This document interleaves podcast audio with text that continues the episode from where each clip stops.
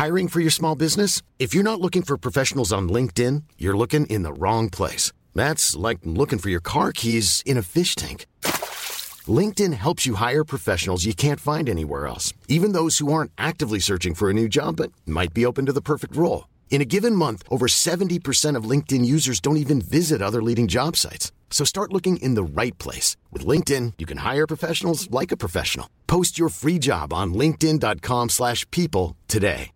Hey, Dave. Yeah, Randy. Since we founded Bombus, we've always said our socks, underwear, and T-shirts are super soft. Any new ideas? Maybe sublimely soft. Or disgustingly cozy? Wait, what? I got it. Bombus. Absurdly comfortable essentials for yourself And for those facing homelessness. because one purchased equals one donated. Wow, did we just write an ad?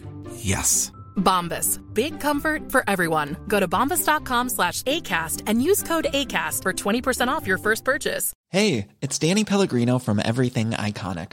Ready to upgrade your style game without blowing your budget? Check out Quince. They've got all the good stuff shirts and polos, activewear, and fine leather goods, all at 50 to 80% less than other high end brands. And the best part? They're all about safe, ethical, and responsible manufacturing. Get that luxury vibe without the luxury price tag. Hit up quince.com slash upgrade for free shipping and 365 day returns on your next order. That's quince.com slash upgrade.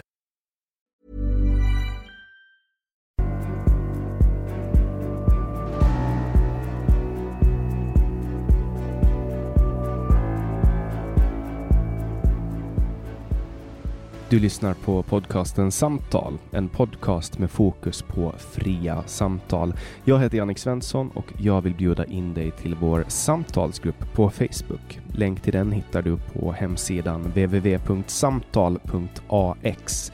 Jag blir också superglad om du vill vara med och hjälpa att stödja det här projektet. Det kan du göra på www.patreon.com samtal eller genom att swisha mig på nummer 070-3522 472. Länkar och nummer hittar du på hemsidan www.samtal.ax. Jag släpper nya samtal varje onsdag året runt och tar tacksamt emot tips ifall det finns någon du vill höra i podden. Idén bakom podden är att fokusera på fria samtal. Vi tror att öppenhet är grunden för det demokratiska samtalet och vill uppmuntra dig som lyssnar att exponera dig för samtal med någon du inte håller med om.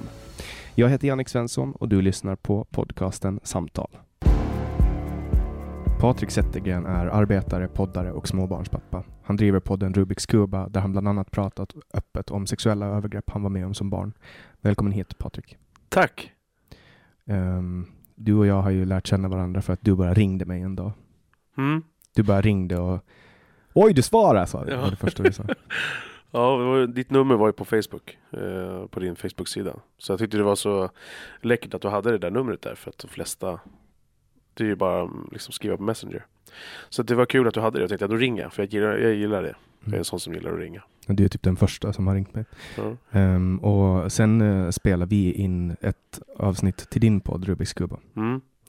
Och då fick jag en ganska sympatisk känsla av dig. Även om du ser ut som en jävla slaktare så, så, så är du väldigt sympatisk. Vi har pratat en del i telefon. Mm. Eh, och anledningen att jag bjöd hit dig är för att igår när jag satt och, och skulle liksom få ihop det här med, med podden och allting så, så kände jag att jag har varit för skör. Jag, har haft en, en vän som, som gick bort nu i dagarna och jag har varit rädd för att, du vet, jag har brutit ihop på gymmet bland människor och så och jag kände att jag behöver göra det här med någon som, som jag är trygg med och Mm. av att lyssna på din podd där du liksom helt öppet berättar om, om sexuella övergrepp som du var med om som barn så känner jag att att det är någon jag känner mig trygg att sitta med idag så är det du. Ja, vad fint Jannik. Eh, jag blev jätterörd av att du ringde. Eh, så det är jättekul att vara här. Mm. Fina ord. Ja, men vill du berätta lite kort om dig själv då och din podd för mina lyssnare? Ja, gärna. Eh, Min podd heter Rubiks Kuba. En podd som jag har, tänkt att starta. Började någon gång på allvar i början på året. Köpte lite grejer. Fick 2020 alltså. 2020, ja precis, 2020. Eh, och Rubiks kub, det är ju Rubiks kub, men det har ingenting med Rubiks kub att göra. Eh, förutom att, ja, på bilden på min, på min podd så ser man en Rubiks kub och i, ur, ur kommande ur min, ehm, i mitt huvud, mitt öppna, mitt öppna huvud. Och begreppet har jag bara liksom snott det, bara använde det för några år sedan. Sådär. Att man, man vrider och vänder och vad det nu än är, om man jobbar med sina fördomar eller precis allt från stort till smått.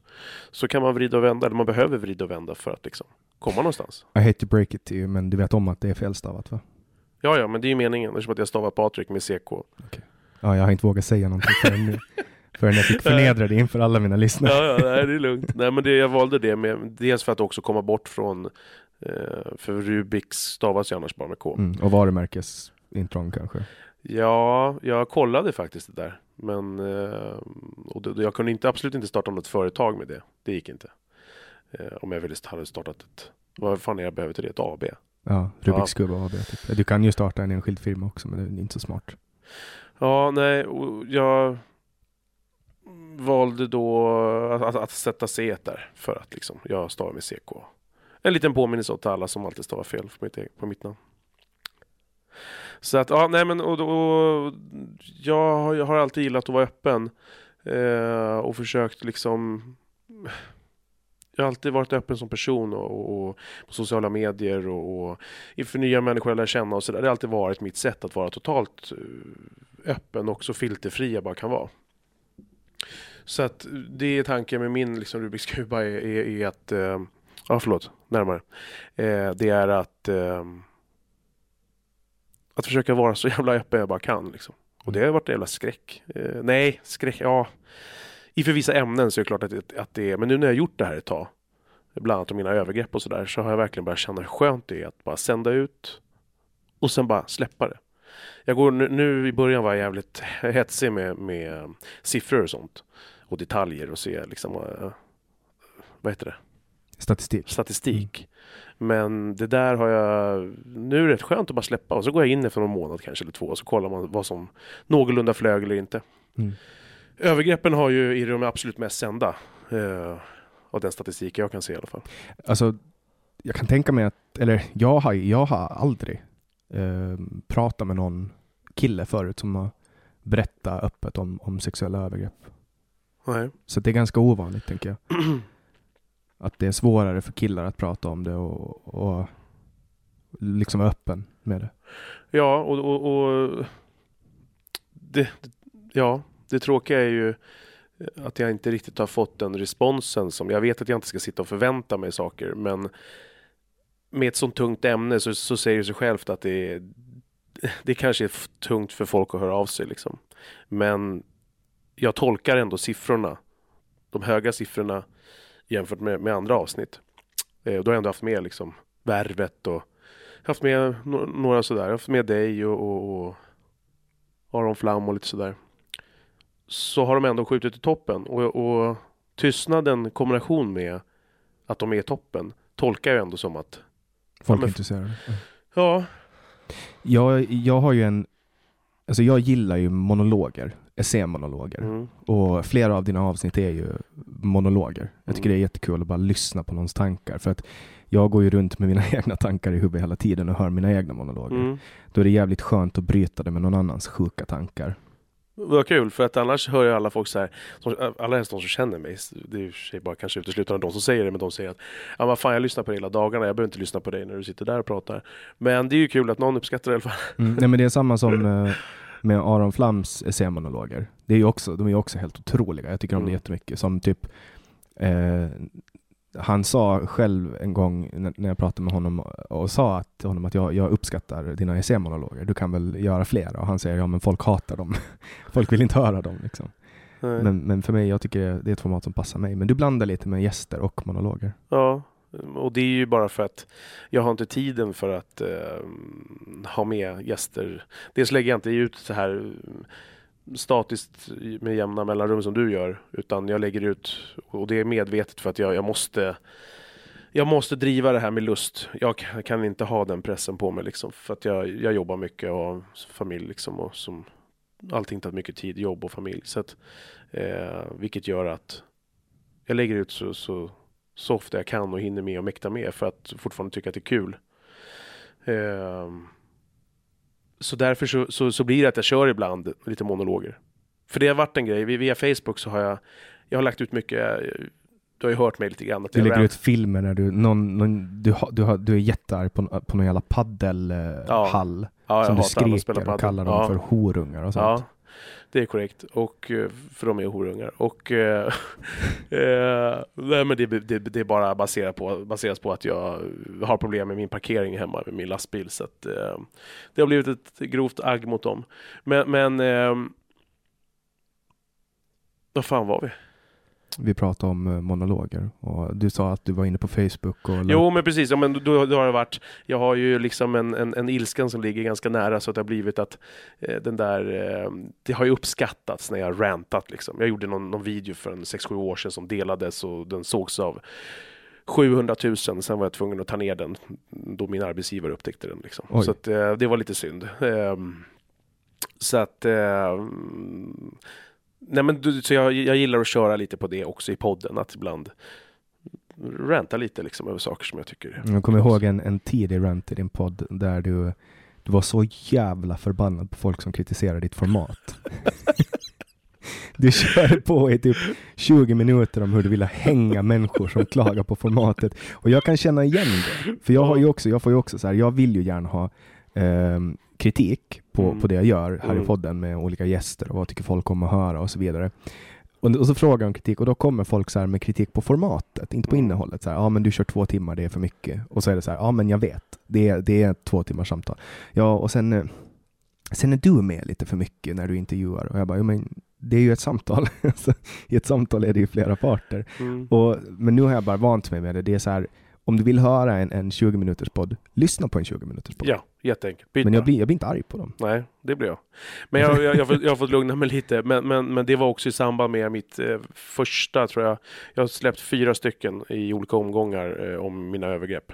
Och det här var inför första. Och jag har, har ju liksom sen, sen, sen våren, sen innan jag startade på det, så jag vetat att vissa ämnen är grejer jag ska ta upp. Eh, mina övergrepp, sexuella övergrepp som jag varit med om. Eh, ehm, eh, svartsjuka, ilska, sådana saker som, som, som finns inom mig. Liksom. Och, och det, precis innan jag skulle gå in och hade laddat så hade jag pratat med en kompis och jag var, jag var på bra mode, jag hade fått bra liksom, support från kompisen och sen så går jag in och så får jag ett meddelande där någon klagar på, mig, på, på att det är för långt.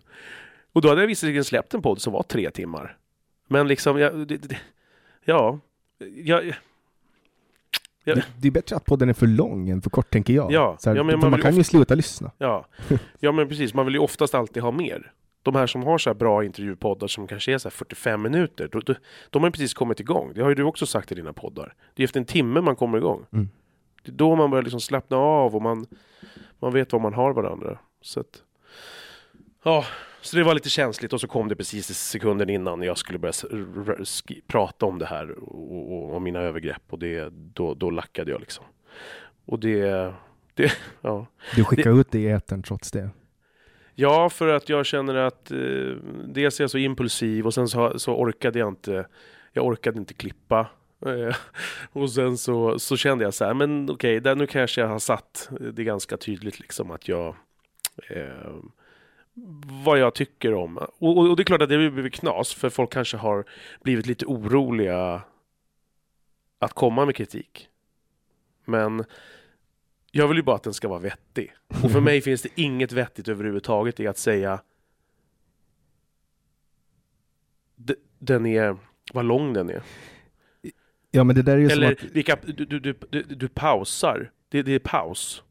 I eh, att det blir som en konst. Men ett samtal under två timmar, om du ska ha det så här, gå så här hela tiden, det är klart att det blir pauser till, och från. Och kan man inte tolerera det, man så, byt podd bara. Så, hörs hej. Men det är också, det är ungefär som att, ringa upp till Peter Wolodarski på Dagens Nyheter och säga så här Tjena, alltså jag tycker om det du gör och det ni gör, så här, det ni skriver, så här, men varför har ni en papperstidning? Varför kan ni inte Mm. producera det i video? Mm. Det är, men, ja, det är, det är en papperstidning. Mm. Det är ett papperstidningsformat. Det är, Mm. så, det är där den finns liksom. Eh, men ja, jag, jag har bara slutat bry mig om det där. Ja, Alltså, men Eh, Sen, men sen fick jag ju också predictions. Det var ju många som förutspådde att ingen skulle lyssna på min podd. Och det tycker jag är lite kul nu när jag ser hur många det är som lyssnar. vi, vi, vilka var det då? Eh, jag vet inte om jag ska kasta någon framför bussen, men en av de, eh, en av de eh, tidiga gästerna, Tony Wikström, han var jätte han har jobbat med radio förut och han var jätte eh, tveksam innan och kände så här, men ska vi verkligen köra i två timmar? Jag tror inte att folk kommer att orka lyssna på det. Men sen, eh, sen när han själv började lyssna igenom innehållet så, så kände han att men det här var bra och då sa han också att eh, att jag hade fel, att det, var bättre än jag trodde, Mm, liksom, det här mm, med två mm. timmars format. Men han kommer ju från radiovärlden så han är ju van med så fem minuters intervjuer, Mm. mikrofon under munnen, prata och sen dra. Det finns ju liksom in- inget djup i det överhuvudtaget. Nej. Det behövs ju det här långa. Och det är ju samma med att förbereda, om, om jag till exempel, jag jobbar som journalist och då sitter man ju ner och förbereder om man ska göra en intervju med någon. Man researchar, läser på, kollar lite, gör upp en tidslinje med vad de har gjort och försöker förstå var de har varit och vem de är och var de kommer ifrån och läser annat material och så. Så gott man kan och så för, gör jag frågor på förhand som jag ställer rakt upp och ner. Mm, mm.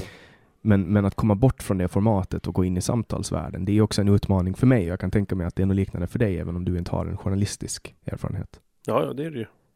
Det är att få saker och ting flyta och och att det ska... Det... Ja, men alltså, har du alltid haft en läggning? Har du alltid haft lätt att kommunicera med folk? Ja, fast folk har haft svårt att förstå vad jag säger och så är det fortfarande. För att jag glömmer bort att folk, alltså, vad kallas det för? Inconscious competence kanske. Jag glömmer bort att folk inte förstår det jag säger. Jag är ju van att vara i den här världen hela tiden där jag poddar med eh, människor som är, där vi pratar om jättenischade saker. Och så kan jag börja prata liksom om ja, men, proteinsyntes eller något sånt med, med någon som jag inte vet. Förstår du vad jag menar? Ja, någon som ja, inte har mm. koll på det alls. Och, så, Mm. och så tänker inte jag på att shit, den här människan kanske inte vet vad det handlar om. Och det, det är eh, kanske arrogans, kanske ignorans, jag vet inte. Mm. Jag bara glömmer bort mig. Men jag, kan, jag har inga problem med att prata med människor. eh, Ta upp en främling på Ica och babbla liksom. Men din fråga var ju om jag... Vad ställde du för fråga?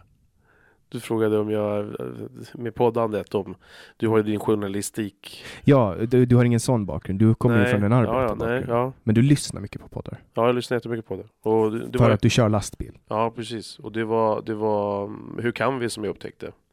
Och som fick mig att bara falla pladask för, för det formatet på riktigt liksom. Innan jag hade lyssnat på lite annat. Men, men Hur kan vi är ju... Det är ju en jävla toppenpodd. Mm. Du vet ju hur den här podden kom till. Ja, jag vet. Och det är likadant här. Men då måste vi berätta det för, för lyssnarna. Som, det kanske finns någon som inte vet det.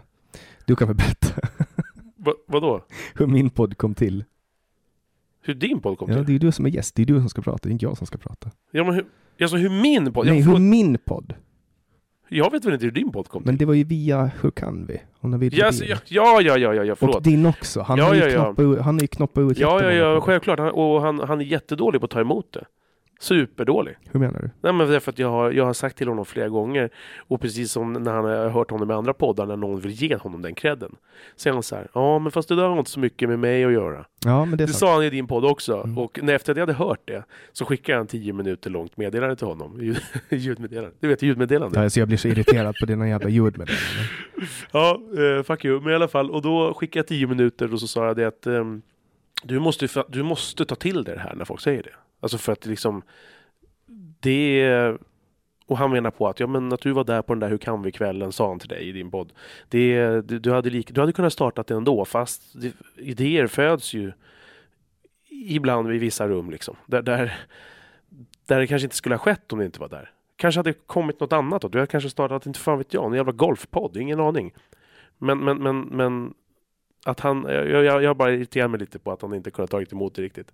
Det är så jag upplevt det i alla fall. Så jag skickade bara ett meddelande till honom och, och förklarade att du, du måste fatta, alltså ta emot den här kärleken. För det, det, det är så många, alltså du, du och jag är, är ju två. Alltså hur många finns det som har startat? På grund av Joe Rogan, på grund av Hur kan vi? Och så vidare liksom. Jag var med i en eh, finlandssvensk podd som heter Nyfika. Och den startade i, i kölvattnet av Hur kan vi? Ehm, och ja, det, det är det jag kan komma på. Men, men eh, det har startat många samtalspoddar. Mm, mm, Och det, han heter Jakob Hjortman. mm. Eh, och det är liksom mer en finlandssvensk inriktning på den. Men, och jag började ju med åländsk inriktning. Men sen flyttade jag tillbaks till Sverige. Och då tog jag podden med mig liksom. Ja, och då, då, då döpte du om det. det. Det gick inte, alltså går det inte att, att bära där borta eller? Alltså, Alltså, Den hette Säg vad du vill Åland Ja. från början och det var ett namn som jag tog från en grupp som, där det, alltså det är en sån riktig slaskhink där alla på, alltså folk typ kastar ut så här någon artikel med så här fem muslimska barn, eh, bar, eh, du vet, du vet, hur- alltså du vet hur Ja, folk jag Och så typ blev, det så här 120 kommentarer på några timmar och folk sitter i fyllan och skriver en riktig slaskhink, så jag döpte den efter den gruppen. och, och så pratade jag med åländska gäster och jag försökte liksom ha det brett, men det blev nästan bara politik och samhälle. Hur, hur jag än liksom, jag mär, alltså podden födde sig själv på något sätt. Hade du lyssnare utanför Åland eller var det mest Åland? Eh, ja, det hade jag. Jag fick väldigt många, för Aron Flam bjöd in mig till sin eh, podd Dekonstruktiv kritik. Och då eh, fick jag ganska många svenskar som började lyssna på podden. Mm. Och då var folk så här, men kan inte du eh, komma till Sverige och podda? Kan inte du göra det här och det här? Och folk började önska svenska gäster. Och sen blev det ju så att jag flyttade till Sverige. Så för typ exakt ett år sedan, ja men det var exakt ett år sedan, så mitten på januari och sånt, då uh, annonserade jag att jag kommer att döpa om podden till Samtal och eh, köra bara i Sverige. Mm. Och anledningen till att jag döpte den till Samtal var för att jag hade registrerat samtal.ax som säger vad du vill Åland. För att du vet, sag vad du vill Åland, det blir för långt som Aha. domän. Mm. Så jag registrerar säg vad du vill, nej men samtal.ax då som är, AX är Ålands toppdomän. Mm. Och då tänkte jag, men, men då har jag ju ett namn som flyger. Mm. Och samtal.se var ju inte att snacka om, det går ju inte att få, eller samtal.com. Så då kände jag att men fan, då döper jag om den till samtal bara. Och i början, du vet första, första nio månaderna så kändes det jättekonstigt att säga samtal. Mm. Men nu börjar, nu börjar jag känna att det är namnet på den. Och då var Axel Lueman första gästen i Sverige då i februari någon gång. Ja, just det Axel. Mm. Ja. Och sen dess har det bara varit svenskar. Mm. Och det är kul. Ja. Jag uppskattar din podd som fan. Och det, det ehm, Nu känns det som att vi sitter här och runkar av. Ja, jag vet. Så vi det blir i jävligt mycket meta. Så vi hoppar in i the hard shit nu. Vi är ju här idag för, för Mm. att vi är två överviktiga män som ska prata om, om känslor idag. Mm. Jag önskar att jag var skäggig som du, men tyvärr så har jag inte omgenerna. Um, nej men, dina sexuella övergrepp, hur fan Mm. börjar man ens prata om ett sånt ämne? Vad var det som hände? Jag börjar bara så som jag alltid har börjat. jag har alltid kunnat ganska svepande bara eh, prata om det. För att det är inte först den här hösten som när jag började verkligen grotta i det här som jag kanske på riktigt Vissa saker har jag begripit och vissa saker har jag inte begripit. Eh, hur mycket det har påverkat mig. Eh, jag, eh, jag har alltid kunnat liksom bara nämna det sådär, typ i förbifarten. Ja men du vet, det är som att Ja, jag, jag blev skinnskallig när jag var ung och, och det berodde på mig att jag eh, var med om sexuella övergrepp där en eh, man svart som natten eh, våldtog mig när jag var liten. Vad då har du varit nazist? Nej. Eh, Skinnskalle? Ja, men, men jag, jag säger så bara för att göra det så, göra det så enkelt som möjligt. Jag rakade skallerkänga och bomberjacka liksom och Mm. hatade invandrare. Men du var inte nazist? Nej. Sverigedemokrat typ? Ja, men jag vet inte, jag visste inte ens knappt att de fanns då liksom. Jag, jag bara ogillade folk som inte var vita. När är du född? Vilka år? 84. Och du, och, okej, och du gillade inte? Nej men alltså det, det, det börjar ju du vet med de här Men alltså, jag, jag, jag tänker på tidsformen, du pratar i presens. Eh, gillade inte. Det betyder att du har gjort en värdering. Ja, ja. ja. Ja, eh, sen så kommer det, det är svårt att tvätta bort det där. Alltså jag tycker det är jättesvårt. Eh, det ligger så mycket känslor i det.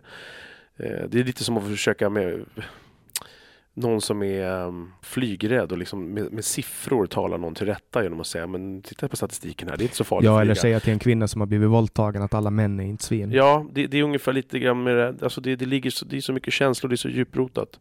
Eh, så att det kommer ju upp. Det kommer ju upp i biltrafiken och det kommer upp eh, när det händer. Men sen så, ja, jag, har gjort- jag har väl gjort en resa i det, om man nu ska kalla det så. Men, men jag var 10, 11 bast ungefär, så hade jag en snubbe som Ehm, vi bör, jag och, och några kompisar började hänga med. Och vi ehm, ehm, jag har pratat så mycket om det här Jannik, men det, det är... Jag har varit så förberedd att prata om det, men det är alltid jobbigt eh, ändå. Såklart. Och, och det är jobbigt för att även fast jag gått igenom det mycket och sådär så är det jobbigt, har det nästan blivit på ett sätt. Ett, på ett sätt lättare, på ett sätt eh, lite jobbigare för att nu, det är nu jag verkligen börjar fatta under hösten när jag har börjat. Jag har pratat om det i podd i kanske, jag vet inte, fyra timmar. Jag har pratat med människor som har varit nära mig då, eh, släkt, vänner, så här, och fått ett bra gensvar och stöd liksom. Men, men ändå så, så, så nu, börjar jag liksom, jag har ju verkligen börjat fatta den här hösten 2020 hur, hur, hur det här har format mig som person. Liksom. Och som pojke och som, som, som ung kille och, och man. Och, och jag var 11 bast och vi hade en kille som, som ehm, en kille som var adopterad. Och han eh, kom från Bangladesh och han, eh, men han var ju ja, svensk då. Men han var äldre. Han var äldre, han var 15 typ. Ehm, och han, vi, vi, vi började hänga liksom.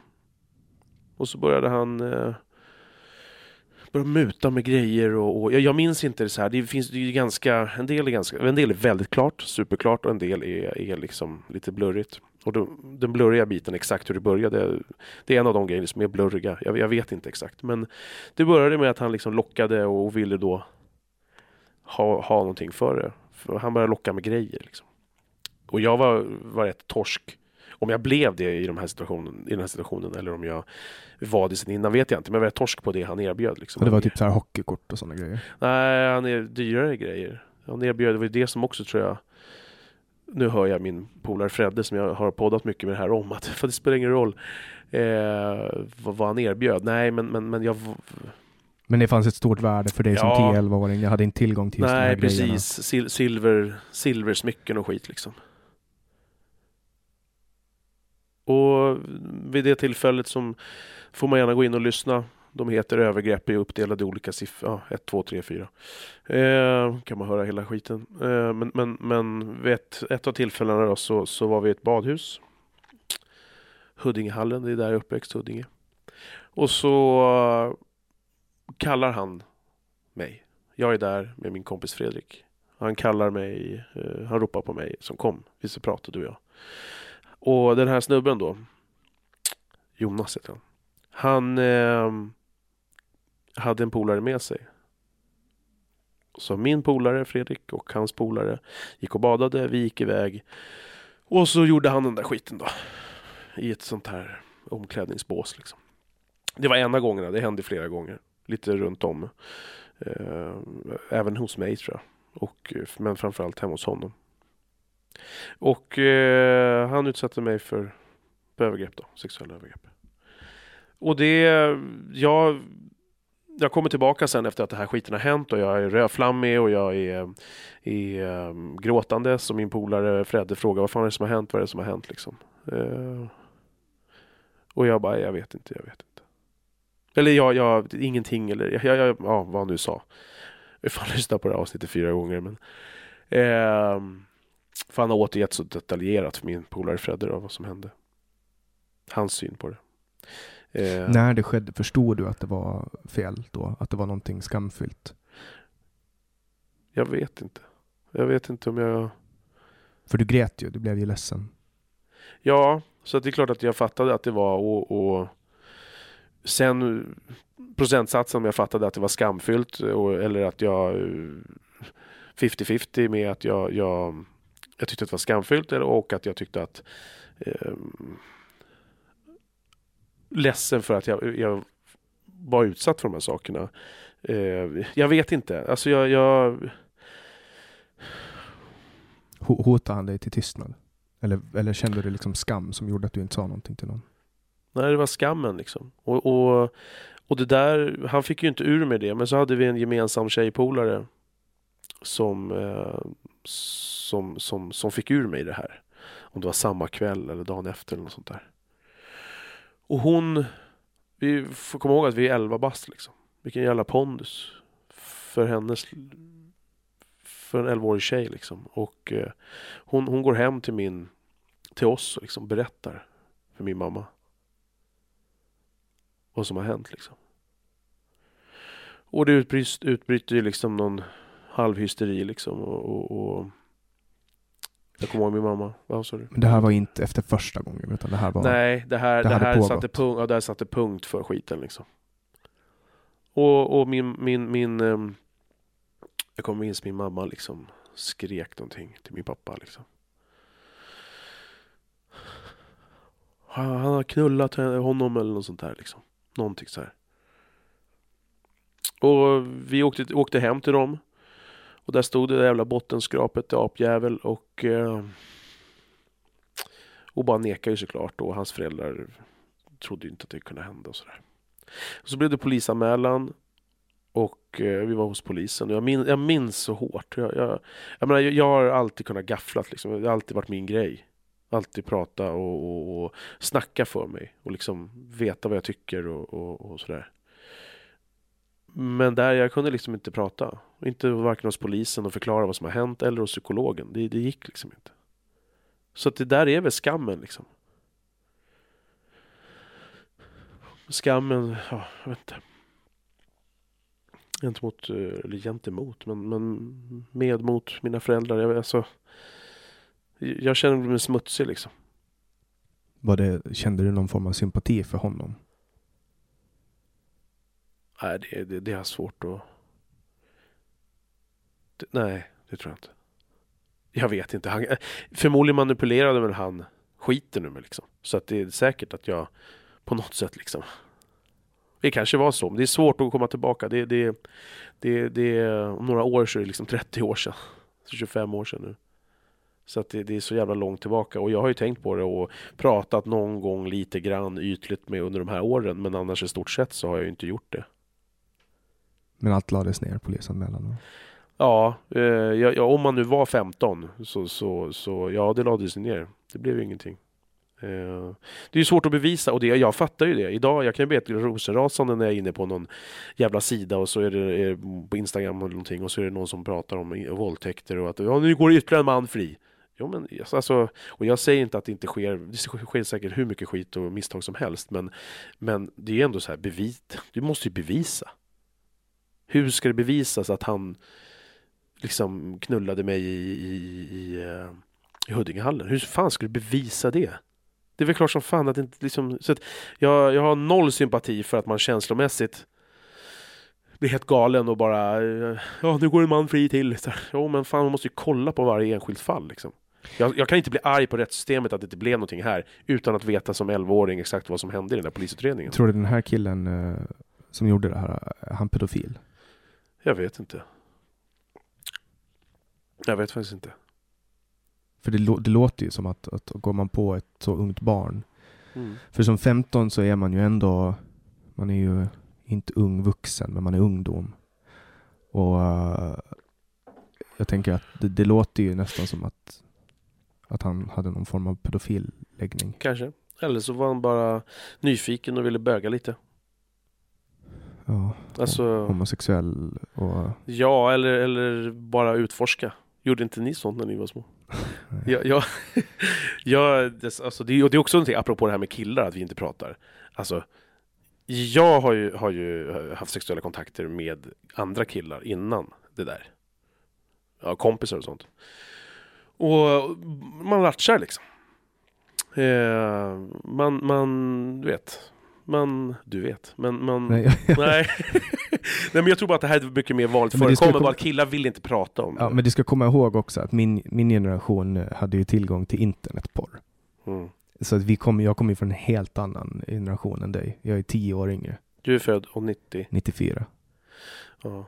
Så att det var en helt annan grej när jag växte upp. Mm. Alltså vi visste ju, jag visste alltså säkert hundratusen gånger mer ja, om ja. sex när jag var 12 än vad du mm. visste när ja, du var 12. Verkligen. För vi hade ju liksom hela internet och på den tiden så var det ju anarki. Alltså mm. när jag var liten så kunde man liksom det, det, fanns liksom helt oreglerade, omodererade chattfunktioner överallt. Aftonbladet hade en, man kunde liksom köpa sex och droger mm. öppet på nätet. Det mm. fanns liksom inget redak redaktörsansvar, alltså det var, det var anarki. Du kunde mm. liksom, alltså, det var helt sinnessjukt, alltså när jag tänker tillbaka. Det fanns olika så här nedladdningsprogram, DC++ och, och LimeWire och de, och där fanns det liksom Kassa. Kassa. Och det, alltså, du, vet, du kunde ladda hem vad som helst mm, där. Mm, mm. Det var helt oreglerat, alltså, du kunde ladda hem precis vad som helst. Mm. Det, det, det fanns ingen som kollade upp det. Barnporr, allt jävla sinnessjukt du bara kan tänka dig. Tillgängligt för, för min generation. Ja, det, det var ju tidningar eller, eller liksom eh, filmer man kunde tjacka på macken. Liksom. Det, ni, det ni hade ju skogsporr. Ja, ja, ja, ja, ja, det där verkligen.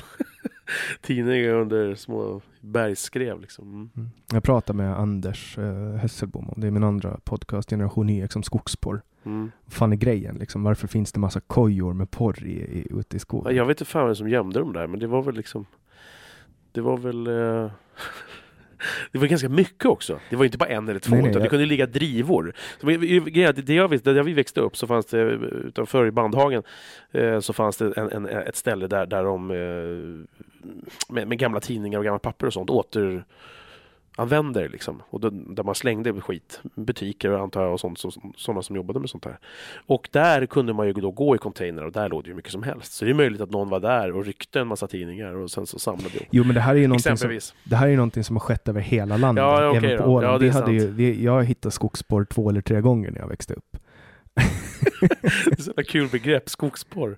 Det är jättekonstigt. Alltså, och, och Anders hade någon teori om att det är någon som har blivit påkommen av sin fru och att han skamfullt har gått ut och lagt det i skogen så att någon annan ska få hans arv Ja. eller något sånt. Men jag vet inte. Jävligt konstig grej. Och vädermässigt, vad fan, det blir bara ihopkladdat liksom. Så man behöver Jag, inte menar, ens... alltså, jag har aldrig stött på skogsspår som har varit i dåligt skick under min uppväxt. Alltså det är nästan som att Gud har placerat det där typ Varsågod och så har han spanat skogsspår från ingenstans. Bara trolla fram det. Varsågod, upptäck din sexualitet. Ja men det tidningar känns så oskyldigt på något sätt jämfört, jämfört med det som du Du vaknade upp. Ja, alltså nu var det ju inte så att jag satt och, konsumerade de här grejerna, men jag bara menar att det var, det rådde anarki på internet på den tiden. Mm. Du hade liksom ingen, du hade inte, ehm, polisen hade liksom ingen kunskap eller verktyg och, om hur man spårar internetbrott och internetbedrägerier och copyrightbrott och sådana saker. Det kom ju först senare och nu, nu är ju när man har satt all infrastruktur på plats för att kunna hindra piratkopiering, då har ju alla börjat streama istället. Då har ju liksom, och samma sak med mobilnedladdning, alltså Mm. musiknedladdning. Nu har ju Spotify kommit så nu behöver man inte ens ladda hem. Nu tycker jag det är jobbigt att ladda hem en film. Mm. typ om jag ska ladda hem en film som eh, från, eh, från så här, du vet, som inte finns på, på någon streamingtjänst. Så åh, måste jag ladda hem den? Och då går jag in och så hyr jag den istället. Mm. För så här 70 spänn. Mm. Det, det, jag jag, jag eh, hyr hellre en film för mellan 40 och 70 kronor Mm. än att ladda hem den. För att det är, liksom, det är ett hassel att hålla på och ladda Mm. hem den. Mm, det är det. Eller ha streamingtjänster. Men ja. Men hur, hur påverkar de här övergreppen dig? Du pratade att du, du sa att du börjar tycka illa om svarta på grund av det här. Svarta personer. Det var ju inte, jag hade förutom den här kontakten med honom då som var svart så var det ju Jag hade väldigt lite kontakter med så att jag vet inte om jag liksom transformerade om det här ehm, De här händelserna till, till att För mitt problem var ju liksom Det var ju mellanöstern grabbarna Sen i, på stan eller i högstadiet och gymnasiet liksom. Det var ju dem jag jiddrade med och alltid av dem jag haft svårt för. Sen eh, vad det gäller svarta så, så, så konstigt nog så har jag inte haft något så här superagg mot, mot svarta. Och jag vet inte om jag som sagt om jag försökte liksom för, förtränga det här för jag har inte tänkt så jävla mycket på, på allt det här. Jag har, inte, jag har inte processat det här som jag borde liksom. För att för mina föräldrar, de, de efter att jag släppte mitt första avsnitt så hade vi ett långt samtal. Och eh, då de, de frågade mig, vad, vad, vi, vi kunde inte göra så jävla mycket liksom. Du vill inte prata. Det går ju inte att tvinga ett barn att prata. Det, det går ju liksom inte. Så att eh, jag, jag vet inte om jag försökte ta hand om det själv liksom. För att det, det kom, jag har ju, folk har ju vittnat. Jag har ju svårt med tid, tiden liksom.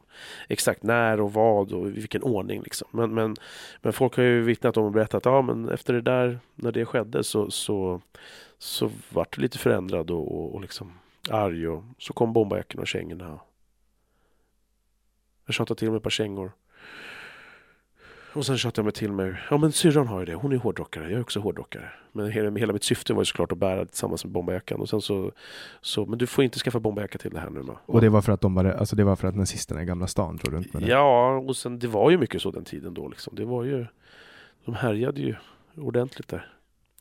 Men det här, Nassarna. alltså det här var symboler som approprierades av nazisterna? På Ja, den ja. tiden? Ja, ja. Bomberjacka, Ja, kängor? Ja, verkligen. Men alltså kände du någon form av dragning till dem? Nej, det, det, det kom fram till mig, eller kom fram folk till mig på stan. Och bara ”Tjena! Ser ut som att du är en grabb av oss”. Jag bara, men gå. Alltså, det, jag har så svårt för hela den här kollektiva, nu ska vi gå armkrok här tillsammans och heila. Jag kan göra, ja kanske inte gick och heilade själv då, men, men, men, men liksom, det, det, nej, stick. Men du visste att du visste att du såg ut som en nazist? Ja, ja. Ja, ja. ja jag, gillade ju, jag gillade ju den, vad, vad, vad, vad den framkallade för, i alla fall vad jag tänkte att det framkallade för känslor. Som, Som det Johannes Nilsson brukar prata om det i sin podd förut, JVVF, jag vill vara farlig. Mm. Mm. Typ, du, vill, du uttryckte det på ett sätt så att folk typ skulle bli skraja. Eller? Jag, jag vet inte, jag kan inte minnas att just att det var en game att de skulle bli skraja. Men däremot så så, um, så uh, så gillade jag att, att, att man eh, Det var väl kanske ett sätt att kanalisera allt skit liksom. Det var väl kanske ett sätt att, att, eh, att börja, börja hata, eftersom att jag inte pratade om det, eftersom jag inte fick ur mig någonting. Så kommer jag aldrig glömma den där känslan. Några av de starkaste grejerna kring hela de här övergreppen, det är när vi sitter hos polisen, nere i Flämpan. Och när vi sitter hos psykologen, jag vet exakt vilket hus liksom och allting så här. Och att eh, de inte fick fram liksom. Och de försökte och försökte och försökte. Jag satt och tittade ner i golvet liksom. Och du vi- ville du prata men du hade något motstånd eller? Nej, men, ja, jag, men det gick inte. Jag kunde inte. jag kunde inte yttra det här.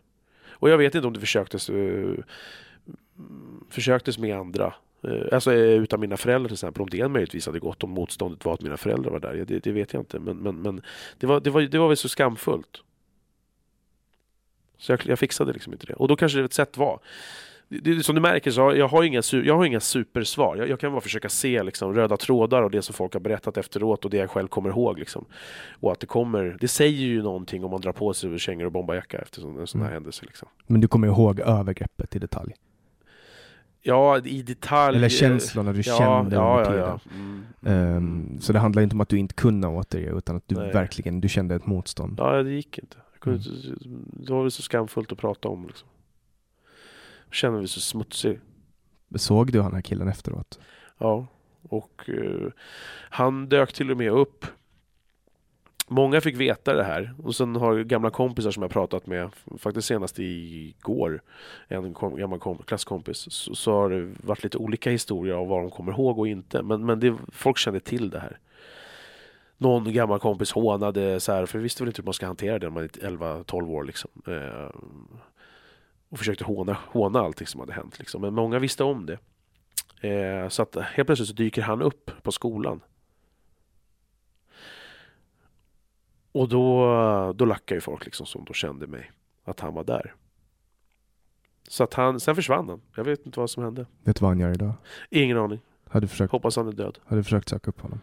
Nej. Jag, jag gick och fantiserade att jag skulle bli äldre och äldre och äldre. Jag kommer ihåg att jag fantiserade om att jag skulle skaffa två stora tunga kättingar så här, som jag skulle gå och så vänta på att jag träffar på honom. Jag stö- stötte på honom några gånger på macken liksom. Ehm, Hade du sökt på honom på Facebook? Eller? nej, jag, jag, har, jag, har, jag har bara hans förnamn. Ehm, så jag, jag skulle jättegärna, alltså jag, jag pratade om det i, i ett avsnitt här. Att, att, jag vet inte om jag skulle vilja På ett sätt skulle jag vilja det. Bara så här, du vill bara att du ska veta vad det här har gjort liksom. Vad dina handlingar har, har medfört. Samtidigt så, så vet jag inte det, vad det skulle ge. Jag vet ju redan det. Jag fick göra en sån konfrontation en gång med en person som, som våldtog en, en person väldigt nära mig. Och han, eh, han kom undan med det här. Och i flera år så, i och med att jag kände honom också. Så i väldigt många år så var jag liksom, jag tänkte på det här och så här, tänk om jag träffar honom igen. Och en gång mötte jag honom på, på gatan. Men eh, sen träffade jag honom igen. Och så fick jag möjlighet att se honom i ögonen. Vi var på en offentlig plats inne i en butik och då sa jag åt honom att du vet att du förstörde den här kvinnans liv. Du vet att, att du våldtog henne när hon låg och sov och förstört hennes liv. Du har förstört flera år av hennes liv. Att, jag hoppas att du inte kan sova på nätterna. Och du vet, han gick ju i totalförsvarläge. Men jag höjde rösten mer och mer och till sist så stod det en, ring människor runt oss. Eh, och jag sa till honom, du vet att du är en våldtäktsman. Du är en fucking jävla våldtäktsman. Och du har förstört en kvinnas liv med din ignorans. Och sen har du mage att ljuga för polisen. Liksom. Och på något sätt så fick jag uppgörelse med mina känslor. För att jag känner eh, alltså en människa som kan alltså som gör sådär mot en annan person och sen bara lever sitt liv vanligt. Alltså hur, och, och kommer undan. Polisen, han ljög i förhör och sådana saker. Alltså riktigt ljög. Och trots att han erkände på sms då att han förstod att det inte var fanns ett eh, samtycke så, så blev han friad. För att eh, ja, rättssystemet är byggt på ett sätt så att det är jävligt knepigt och svårt. Men eh, Ja men vi har ju hellre fria och fälla och, och, och det smset, jag vet inte om det ska räcka, att erkänna det, det, det räcker väl knappt i Sverige. Alltså, du kan väl inte bara gå och säga, jag tänker som efter, hur många erkände inte att de hade dödat Palme liksom? Mm. Men det räcker väl inte bara att säga det, idag? Mm. Eller? Nej, det ska finnas teknisk bevisning. Ja, jag Men, menar eh, han, han lyckades komma undan genom att han påstod att det var, det var liksom uh, frivilligt och så vidare. Ja. Och hur bevisar man det? Alltså jag förstår att det är upprörande, jag förstår att känslorna kommer igång med sånt här. Men det är ju någonstans så här, har vi fria här, hellre fria än fälla? Jag jag vet inte hur man ska komma runt det. Det som, det som är så jävla upprörande för mig är att jag vet att en person som kan göra på det sättet, på det synnerligen råa och brutala sätt som han fortskred, alltså våldtar en person som sover, då har man liksom, då har man gjort det förut. Då har man passerat gränsen. Många gånger. Ja, men och jag tror att, jag tror, jag tror inte att man bara kan vara eh, en gammal gubbe och göra sådär och så bara händer det första gången. Alltså att man måste ha någon form av grundläggande psykisk rubbning och antagligen har gjort det förut. Att det är någonting som har växt i en. Så att, eh, men det var, det var skönt att få, alltså jag har ju fantiserat om våld. Att om jag träffar den här personen för att eh, han gjorde någonting mot en person som jag bryr mig extremt mycket om. Eh, och i och med att jag också känner honom, eh, eller kände, så blir jag, alltså, jag känner ju att jag har någon form av ansvar. Men jag får ju inte ta lagen i egna händer. Jag får ju verkligen inte göra det. Men det jag gjorde, att jag liksom skällde ut honom och förnedrade honom på en offentlig plats och förklarade för honom vad som hade hänt åren efter. Hur han hade liksom skapat posttraumatiskt stresssyndrom hos den här kvinnan. Hur han eh, hade orsakat att hon inte kunde jobba Hon blev sjukskriven i ett halvår. Eh, och att hon led ekonomiskt och psykiskt och knäckte hennes självkänsla och fick psykiska men. Liksom. Or- ångrar du att du inte gick över den lagliga gränsen? Jag har ingen rätt att slå en människa. Som Tänker du så? men jag får inte göra det. Alltså, i, Vad är det som håller dig tillbaka? men non-aggression principle. Eh, jag har ingen rätt att slå en människa som inte har slagit mig. Alltså om, om du skulle attackera mig nu, då skulle jag få svara med våld. Men, men jag har ingen rätt att påbörja våld mot någon. Att vi lever i ett samhälle där vi ska respektera lagarna och jag är liksom en, jag är en offentlig person. Eh, jag har suttit i en lagstiftande församling. Jag måste ju föregå med gott exempel. Men om du inte hade, inte hade suttit där och inte hade haft det här offentliga personlighetsprylen. Men jag, anser, Ja. jag anser inte att jag har rätt att, att verka våld över honom. Alltså för att det, alltså, även om jag är libertarian och så i grund och botten och tror på non-aggression principle så tycker inte jag att jag har rätt att utmäta straffet för honom. Även om jag anser att han ska få sina knäskålar sönderslagna. Är det, är det 100% också din känsla in i För benmärgen? det beror på är när det- du frågar mig. Alltså, Ja. då, när allt det här hände, eh, då var jag självklart frukt, alltså då, då var det enda jag ville var att strypa honom. Jag skulle lätt kunna sitta 20 år i fängelse om jag får, skulle se hans ögon Om man tänker om man inte behöver gå så långt, om, om, du hade gett honom liksom. Ja, Jag vet inte, jag bara, ja, men jag fattar. Och det är väl det som får det här... Ja, men även om jag skulle vilja det Patrik så skulle inte jag kunna säga det på podden att ja men jag vill slå den här människan, jag vill missa den här människan. Alltså, Nej. är, man, kan, man får inte uppmana till våld heller. Nej, men, men nej. Men jag vet inte, jag har svårt att... Ja. Jag, hoppa, jag hoppas att, att det jag sa till honom höll honom vaken. Om, vi, om vi säger så här. Eh, när, när jag har sett på, på, på Youtube när någon visar upp bilder från USA när, när eh, det var för några år sedan så var det en, en, en, jag tror att det var en mexikansk pappa eller någonting som kommer in i sovrummet till sin son och hans son blir eh, våldtagen av en annan kille. Han sätter den här snubben i rullstol. Han kan typ aldrig gå igen. Jag, jag har väldigt svårt att se att, att merparten tycker att nej, Alltså alla skulle vilja ge honom medalj. Ja men exakt, men det är samma jag pratar med jag tror jag pratade om det nyligen i någon podd eh, om dödsstraff. Jag tror det var i förra podden med Anastasia Soffla. Så pratade jag om, om att det finns vissa, med vissa människor som har förverkat sin rätt. Ja. Typ som, som Anders Behring Breivik. Jag tycker inte att han har rätt att fortsätta leva. Men jag vill inte vara den som skjuter honom. Nej. Men jag tänker att alltså, vissa människor har förverkat sin rätt och det är klart att i vissa fall så är öga för öga, tand för tand. Där, och förlåt, förlåt. Mm. Nej men kör. Det, Där har vi en, en tydlig sak som är så här. Jag har inte jag är ingen, eh, su- super, jag är ingen våldsam person. Jag går inte runt och slåss. Men jag har mycket ilska och mycket liksom slagit till mycket grejer och så här för att få ut aggressioner. Och där är väl en grej som har kommit med det här. Och för mig, för mig är det så här, så, så jävla principfråga. Hade du där inför all den här ringen av människor misshandlat honom. Jag hade inte kunnat hållt dig, liksom, hållt dig eh, ansvarig för fem öre liksom. Nej men enligt lagen så hade Ja, ja, jag, hade vet, jag, jag vet det. Men, men jag bara menar, det här är en grej som verkligen har blivit för mig. Att jag bara känner så här. ibland får man bara göra det. Vad f- ja, jag vet. Det, det, det, det är så väldigt liksom, grundläggande och basic. Liksom, att någonstans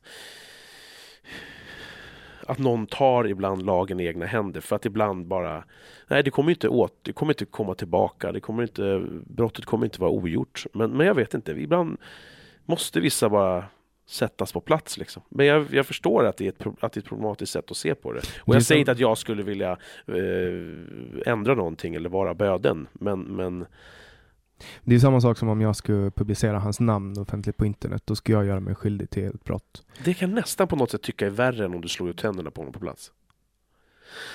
Att alla andra vet. För att du vet alla andra, alla andra ser det. Men, men om du bara träffar på honom i en gränd och så bara ger du honom. Så, Men i USA så är det här ett straff. Du hamnar i ett sex offender register där, du, där ditt namn eh, Google-indexeras så fort man googlar. Så, så dyker man upp. Och så ja det är skitbra, kör bara. Men alltså det är ju ändå, tänk om man blir oskyldigt dömd då. ja jag vet, ja, det, det är, så är det. Så är det. Och, och så är ens ansikte ute på, på Google resten av ja, jag, jag, jag vet, det är problematiskt. Man måste ju någonstans sona sitt straff liksom. Och, och, Men det här är ju ett livslångt straff. Mm. Sex offender register. Ja, jaha. Ja, ja de är lite rough i USA.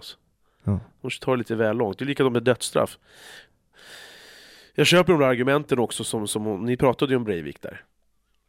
Ja, och att liksom, ja men han ska sitta, att han ska få lida lite. Ja, Vi vet ju att han är skyldig. Ja. Han har ju erkänt det. Ja. Det finns ju alltså, det är så mycket bevis. Att, vadå, varför ska han få sitta i fängelse? Han har förverkat sin rätt. Ska det finnas ett minsta uns av tvekan om att han kanske var oskyldig, då ska, då, då ska man inte få genomföra ett Men han dödsstraff. kommer ju väldigt lätt undan, gör han inte det? Om, om, om de klipper honom. Jämförelse med att han får Men sitta han, där och han leder ju inte, han sitter ju och sprider ja, propaganda. Vet, ja, jag vet. Spela Playstation. Ja. Ja. Han, tycker ju, han lever ju med, han, tror, han är en martyr, han tror att han har gjort någonting bra. Mm, För vet. samhället. Ja.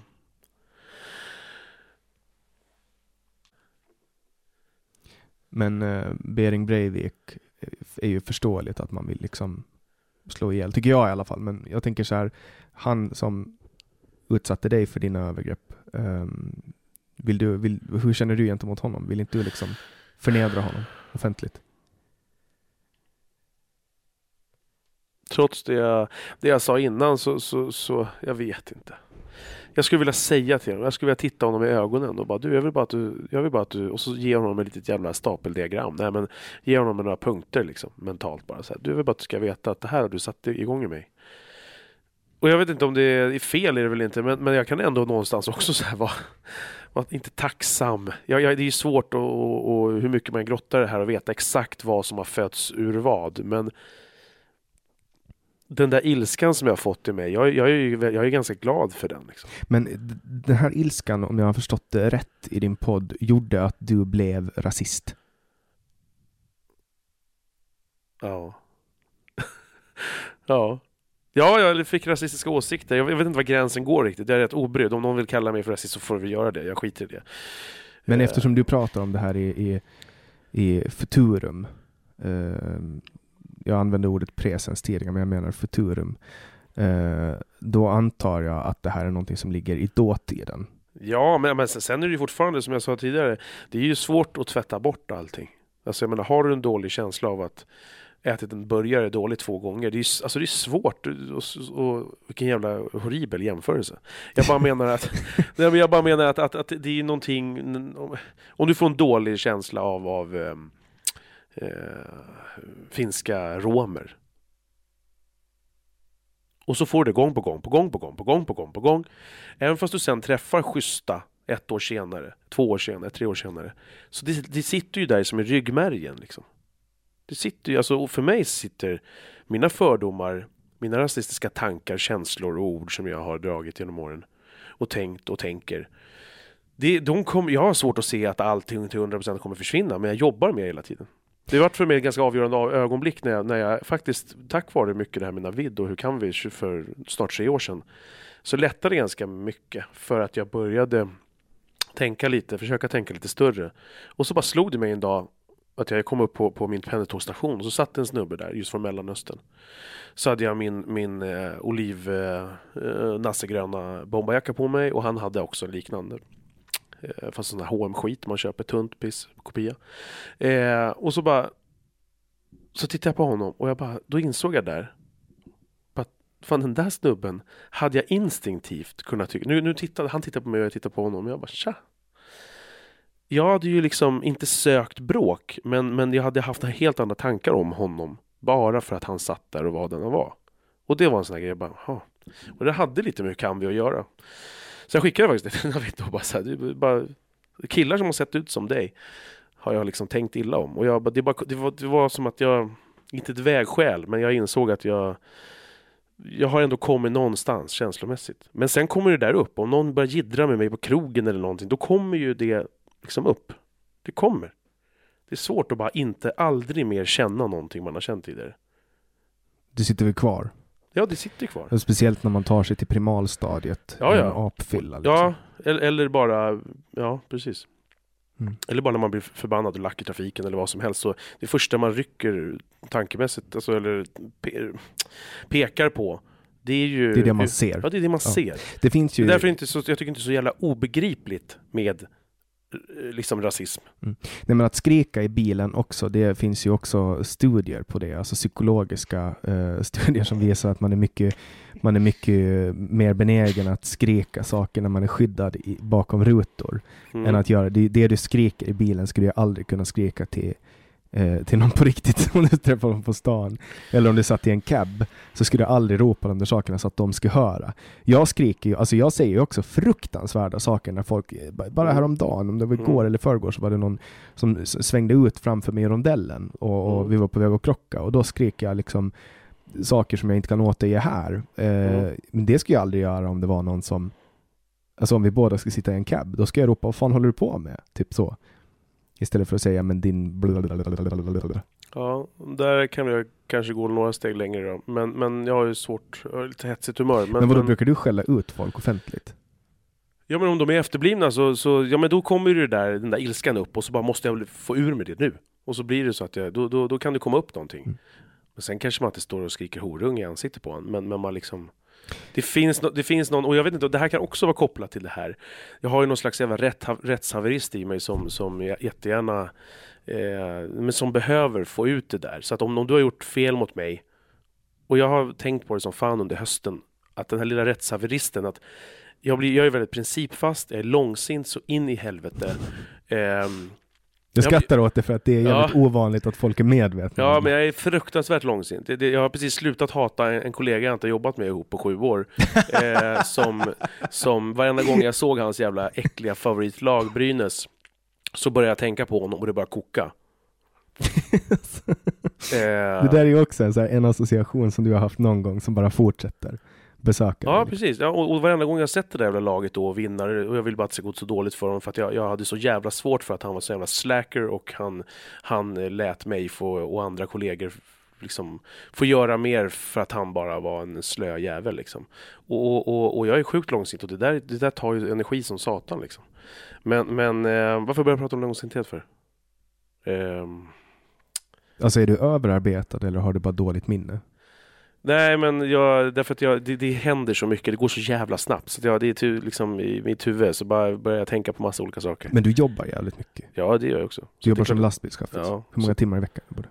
Ja, det kan vi ta utanför podden. Okej, jag förstår. Du jobbar, du jobbar 40 timmar i veckan helt enkelt. Jag jobbar 40 timmar i veckan och det, det nej men alltså det, Och så har du massa kids. ja jag har två kids. Så att, eh, Det är massa kids. Där. ja.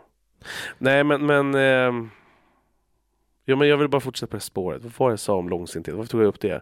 Ja, men du pratar om att du vill skrika på folk och Ja, sånt, och varje- och, och, och, det kan vara en grej som, som jag har börjat tänka på om det kanske har någonting med övergreppen att göra. Så här, att, att om, du, om du sätter dig på mig minsta lilla, då, då, då måste jag, då, då känner jag mig så jävla liksom, kränkt här av din behandling av mig, så nu måste jag ge tillbaka. Så om någon bara tränger sig i kön, du vet jag är ju sån där lastbilschaufför så att om du ska försöka köra om mig fast det står med pil här, att du ska inte köra den här filen, då går jag ut bara som en surgubbe.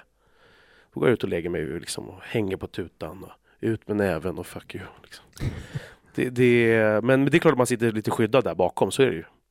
Alltså jag var med om en sak eh, på Nynäsvägen när jag skulle svänga ner i tunneln mot Nacka Gustavsberg. Mm. Eh, så blinkar jag in. Mm. Eh, var fortfarande på Nynäsvägen, det var före liksom. Ja, så blinkar jag in och så har jag en snubbe i en SUV bredvid mig. En ung kille. Sitter i en vit eh, hoodie typ. Och jag bara blinkar in. Jag ligger jämte med honom och blinkar in. Och ska jag börja sakta in och han ser att jag blinkar. Jag har inte ens börjat svänga in. Han trodde att jag skulle svänga in, så han blir helt galen och kör, han kör framför mig. Och när jag liksom byter fil så byter han fil och sen saktar han ner mig. Och när vi kommer upp vid, eh, alltså vid eh, Stadsgårdskajen förbi där när man ska köra ut mot Nacka, så då, då liksom stannar han på motorvägen, stannar mig och honom, tittar på mig, sträcker ut handen och så gör han sån här runkgest med Mm. handen och så Mm. kastar han liksom laddningen mot mig. Mm. Och jag bara, alltså jag bara sitter där och så händer det här på riktigt? Mm. Har den där snubben nu, han blev arg för att jag blinkade. Eller så bara missförstod han hela, hela jävla situationen. Det, det märker jag ju som kör liksom tio timmar om dagen. Man missförstår ju ofta varandra och man kanske fultolkar varandra. Man, man kanske skulle vara lite väl, mer välvillig. Men många är ju, framförallt de där snubbarna och killar i vår ålder, är ju helt efterblivna. Jag bara blinka. Alltså jag ska byta Ja. fil och då blinkar man. Och så börjar jag sakta in och så ska jag köra in Han kan inte bakom uppfattat då att du, att du försökte liksom... Men han såg ju, alltså jag svängde ju inte, jag hade ju ratten var ju rak för Ja, helvete. ja. Alltså det är sånt där, och då var det så här, då, då fick jag så här, alltså nu, nu går jag ut ur bilen, går fram till Mm. honom och säger att vad fan håller du på med? Jag blinkar, är du helt jävla Mm. dum? Han där kan inte ha haft körkort mer än alltså ett halvår eller någonting. Mm. Alltså är man så jävla dum att man inte alltså det är klart som fan att jag blinkar! Mm. Mm.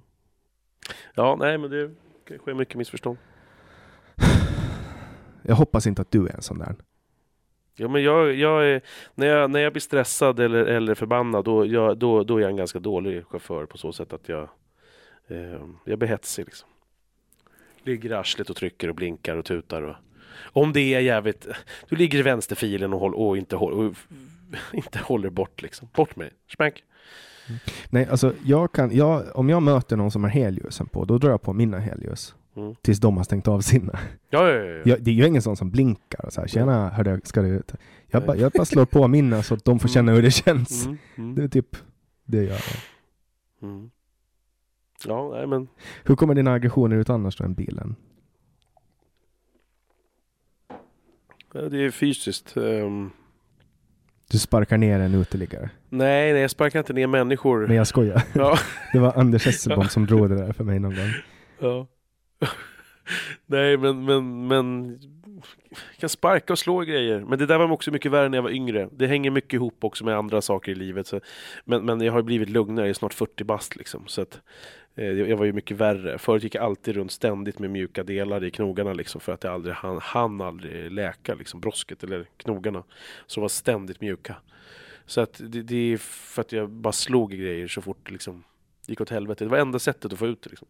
Men det beror, ju, det beror ju på så mycket saker i livet som, som, som har varit sämre, som idag har blivit mycket bättre. Mm. Man blir också äldre, man blir pappa, man får...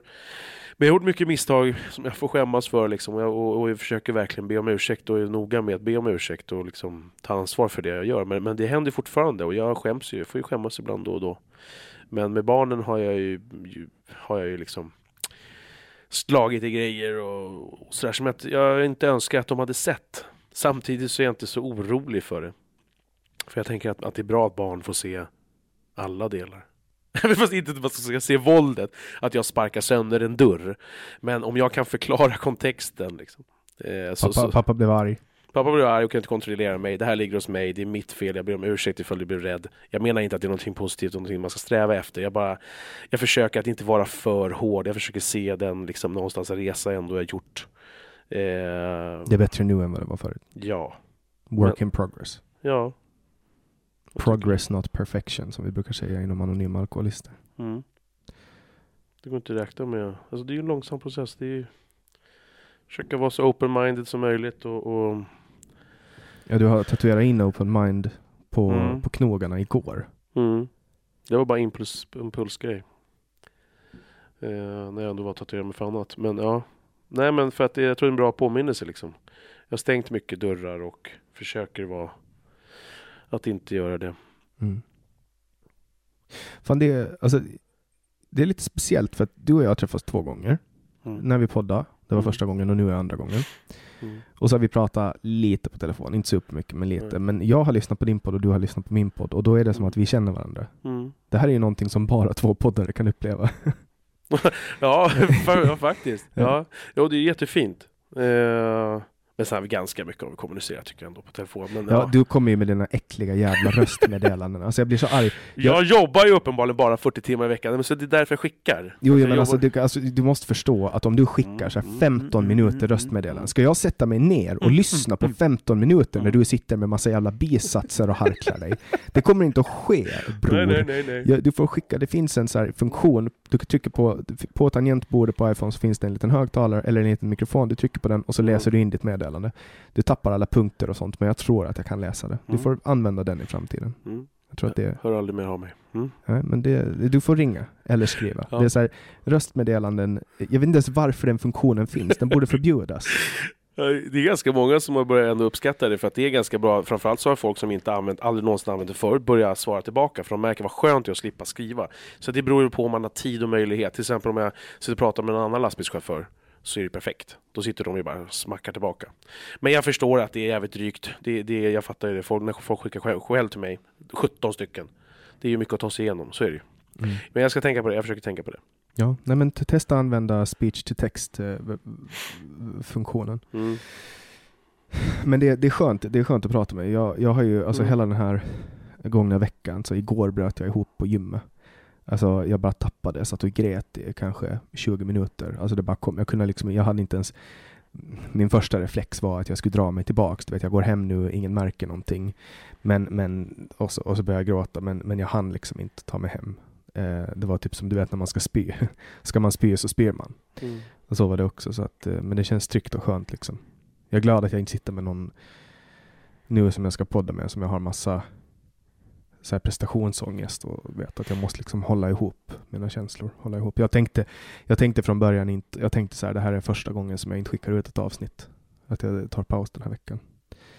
Men jag har lovat mig själv att, att jag aldrig ska svika mina lyssnare.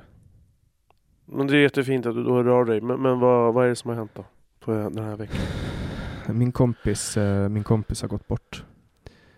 Och ja, jag fick reda på det häromdagen. Och det är alltid svårt. Men nu, nu är det liksom så påtagligt. Det har varit en tuff höst.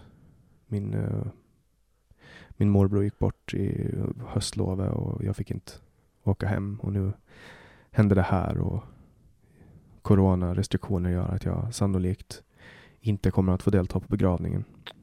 Ja, det är på Åland. Jag trodde Nej, det är här i Sverige. Han, han är svensk. Men eh, du vet, man får bara vara ett maxantal på en begravning. Och, och familjen är prioriterad. Kan du inte... Kan du inte åka dit och vara där utanför på avstånd? Ja, jag, jag ska lösa någonting men ändå, ja, jag ska lösa någonting. Men sen är det också så här, det är oklart vad dödsorsaken är. Eh, man vet inte riktigt vad, Eh, var det självmord, var det överdos, var det förgiftade droger? Det är liksom mycket frågetecken och mycket, mycket som kommer upp också. Det här liksom startar, du vet när, när man öppnar kranen med gråt, då kommer alla andra de här sakerna. Jag har ännu inte riktigt eh, bearbetat min, min morbror gick bort eh, på höstlovet bara för någon månad sedan och jag växte upp med honom och så ska helt plötsligt så, ska, så kommer allt samtidigt. Du vet, hur, gammal var polaren? 89 Mm. och så ska man liksom tugga i sig att, att han inte finns. Jag pratar med honom bara liksom. Jag pratar med honom ganska ofta. Och, Och han ringde, vi, vi, vi ringde varandra ofta och smsade och höll kontakten. Även trots att det var corona och sen ja, vi hade projekt på gång också, saker vi skulle göra. Hur är du annars? Har du haft någon nära dödsfall innan din morbror nu och sådär? Ja, Hur är du liksom på att hantera sådana sorg och det? Är du bra på att process- processa det eller? jag tror inte att jag är bra på att hantera någon känsla. Alltså mitt sätt att hantera känslor har alltid varit att eh, gå in i något eh, destruktivt beteende. Du vet för mycket, för mycket Playstation, för mycket datorspel, för mycket alkohol, för mycket mediciner. För mycket Playstation kontra mediciner eller alkohol känns det ju så här. Då Mm, kanske det får vara så då? Eller? Men 18 timmar om dagen. Ja, det var att ta i. Ja, så att det, och för mycket mat, jag har ju hanterat det med mat. Så att mitt sätt att hantera känslor när det blir för mycket, eh, och att jag ska sitta med känslorna, då, då blir det liksom att jag istället uh, indulger i någonting. Jag bara liksom dyker ner i det, som idag på gymmet. Alltså jag, drog, alltså jag drog ett pass så att jag hela tiden hade ont någonstans i kroppen. Så att den här smärtan ska ta över. Det är ungefär som liniment. Har du använt det någon gång? Linex. Nej. Du, du smörjer det på musklerna eh, och så börjar det bränna. Och så bränner det så mycket så att om du har ont i musklerna så känner du inte att du har ont i musklerna. För att det bränner så mycket från linementet. Och så luktar det, det tigerbalsam. Det är ju liniment. En form av liniment. Mm. Så att det är typ så att jag går in, jag dyker in i någonting annat och, och så. Vad ska du göra den här gången då för att inte hamna så djupt i det? Alltså nu har jag ju suttit med mina känslor. Jag har inte varit i skolan. Uh, igår var jag inte i skolan och idag var jag bara halvdag. Just för att det kommer på nätterna. Och sen så fort jag ligger och tänker på det och så gråter jag och sen somnar jag och så drömmer jag om honom. Så, Tycker du att det är jobbigt själva den här gråten eller? Ja, det är det. Speciellt framför andra människor. Ensam så har jag inga problem att gråta. Men när andra människor ser mig så hatar jag, jag hatar kontrollförlusten. På Det- vilket sätt är det en kontrollförlust? Ja, men jag, kan inte, jag kan inte välja att sluta gråta. Jag kan, stå, jag kan stoppa gråten om jag känner att den är på väg att komma. Liksom, att jag kan dra mig undan och gömma mig och så. Tänka på något annat. Ehm, Men vad, vad är det värsta som kan ske om du, du bara släpper det på gymmet eller som du gjorde och, och andra får... Hur gjorde du idag? Eller alltså när du väl släppte? Var det, var det idag det eller var igår? igår, kväll. Ja, Nej, men jag satt mig ner på golvet och grät. ja, då var väl folk där omkring eller? Ja. Men det, det, blev det, det blir ju en grej. Ja, Och det, jag tycker inte om att det blir en... men du, du är en människa som gör grejer. Brukar du gråta? Jag älskar att gråta. Jag, kan, Mm. alltså jag, sitter, jag satt senast i morse och grät i min bil. Jag gråter ty, nästan typ varje dag. Men ja, jag uppskattar det för att det är en känsla som allt annat som man bara får lära sig försöka hantera. Och jag tror att ehm, att, att, att ta med människor så som att prata i, i en podd och låta sina lyssnare höra på sitt sköraste skit eller att eh, ja, klart med en främling på gatan verkar konstigt, ursäkta kan du stanna för jag vill gråta men, men jag menar om folk ser dig så bara what the fuck jag tror folk uppskattar det mer, för sen finns det alltid en risk att folk inte riktigt vet hur de ska göra Mm.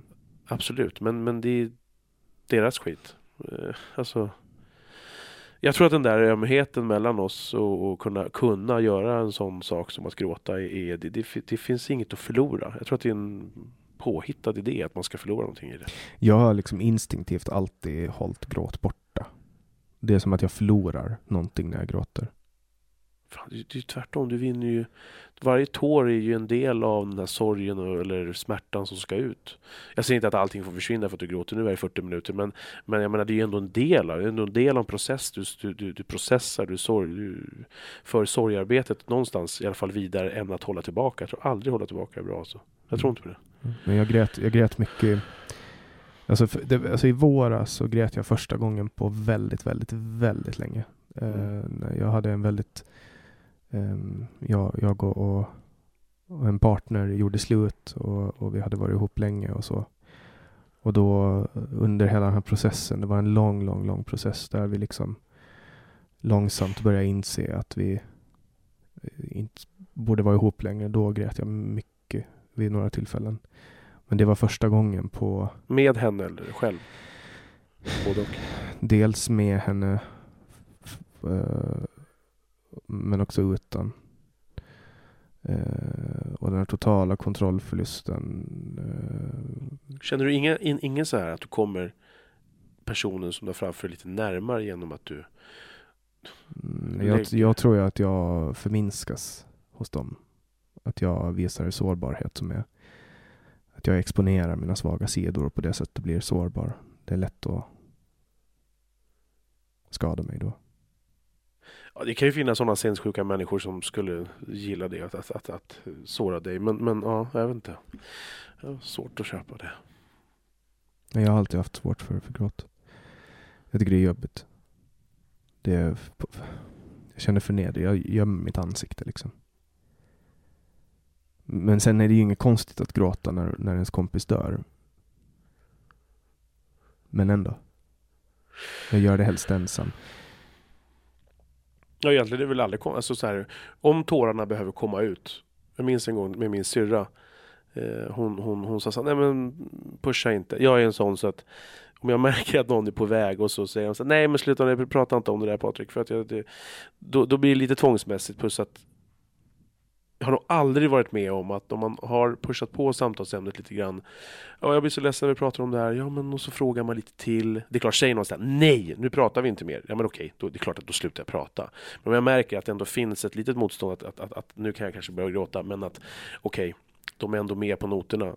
Så, så försöker jag pusha på lite för att jag har aldrig varit med om att någon efteråt har sagt så här, nej shit, det här var, det var jättejobbigt.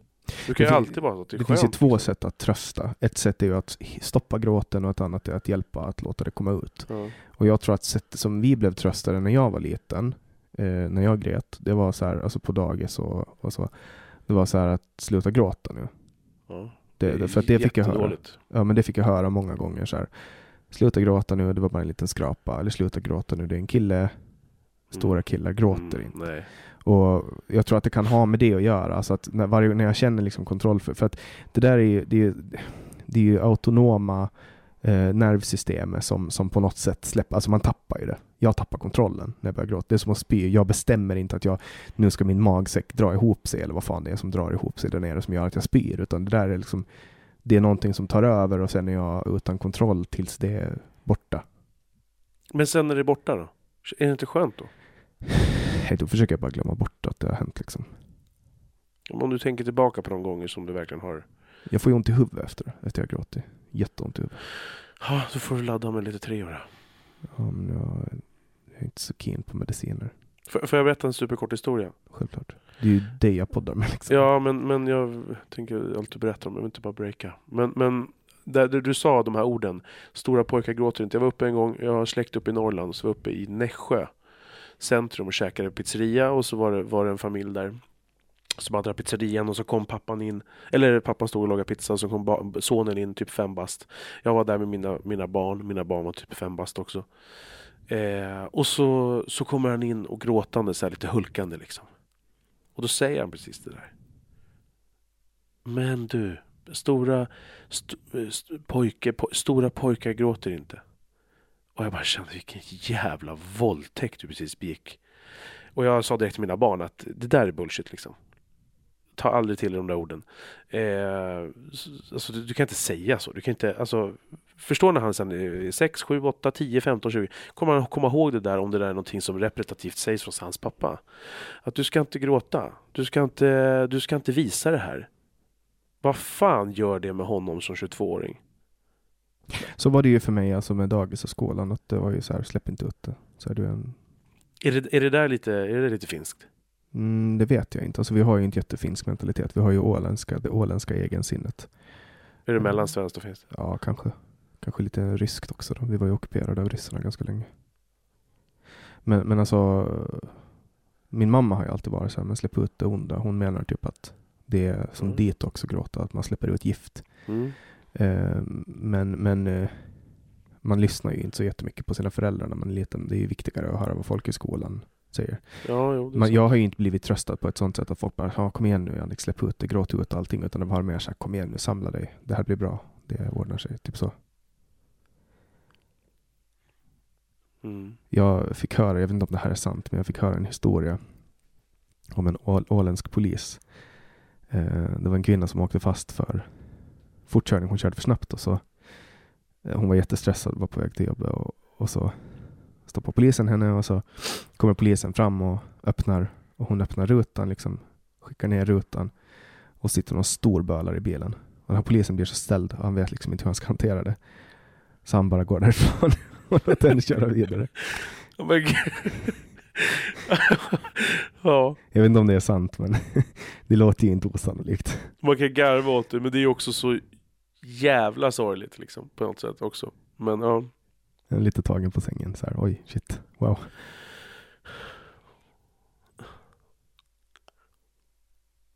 Men hur mycket står den här eh, kontrollen som du förlorar, hur mycket står det att det är du som tappar kontrollen inför dig själv kontra att andra ser? Andra ser, jag vill inte att folk ska se. Mm. Jag vill ju vara i kontroll över min... Jag har svårt med kontrollförlust. Jag kan ju vara ganska impulsiv. Och droppa så här, skämt och sånt. Och då är inte jag i kontroll. Ibland är det ju jätteroligt, det jag säger.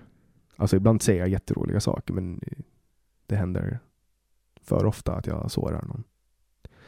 Och de här impulserna är inte jag i kontroll över. Men vad är det för typ av grejer då? För jag har svårt att... Ja, men som på gymmet så är det en kille som jag halvt känner. Mm. Och så ska jag skoja med honom, men det här är ett sånt där är så här autonoma nervsystemet som skickar ut ett skämt. Han hade handskar på sig när han gymmade. Så frågade jag honom så här, har du tampong i röven också? Du vet sådana grejer, utan att ens, alltså jag hör mig själv säga det för att jag har en sån jävla, det går så snabbt. Alltså, Ja, alltså ja. ja. Du vet, och, och då är det så här, det där är en impuls och, och jag kan inte rå för, för den där impulsen. Men jag känner att jag borde ha ansvar över att stoppa den. Men sanningen är att jag stoppar jättemånga sådana impulser hela tiden.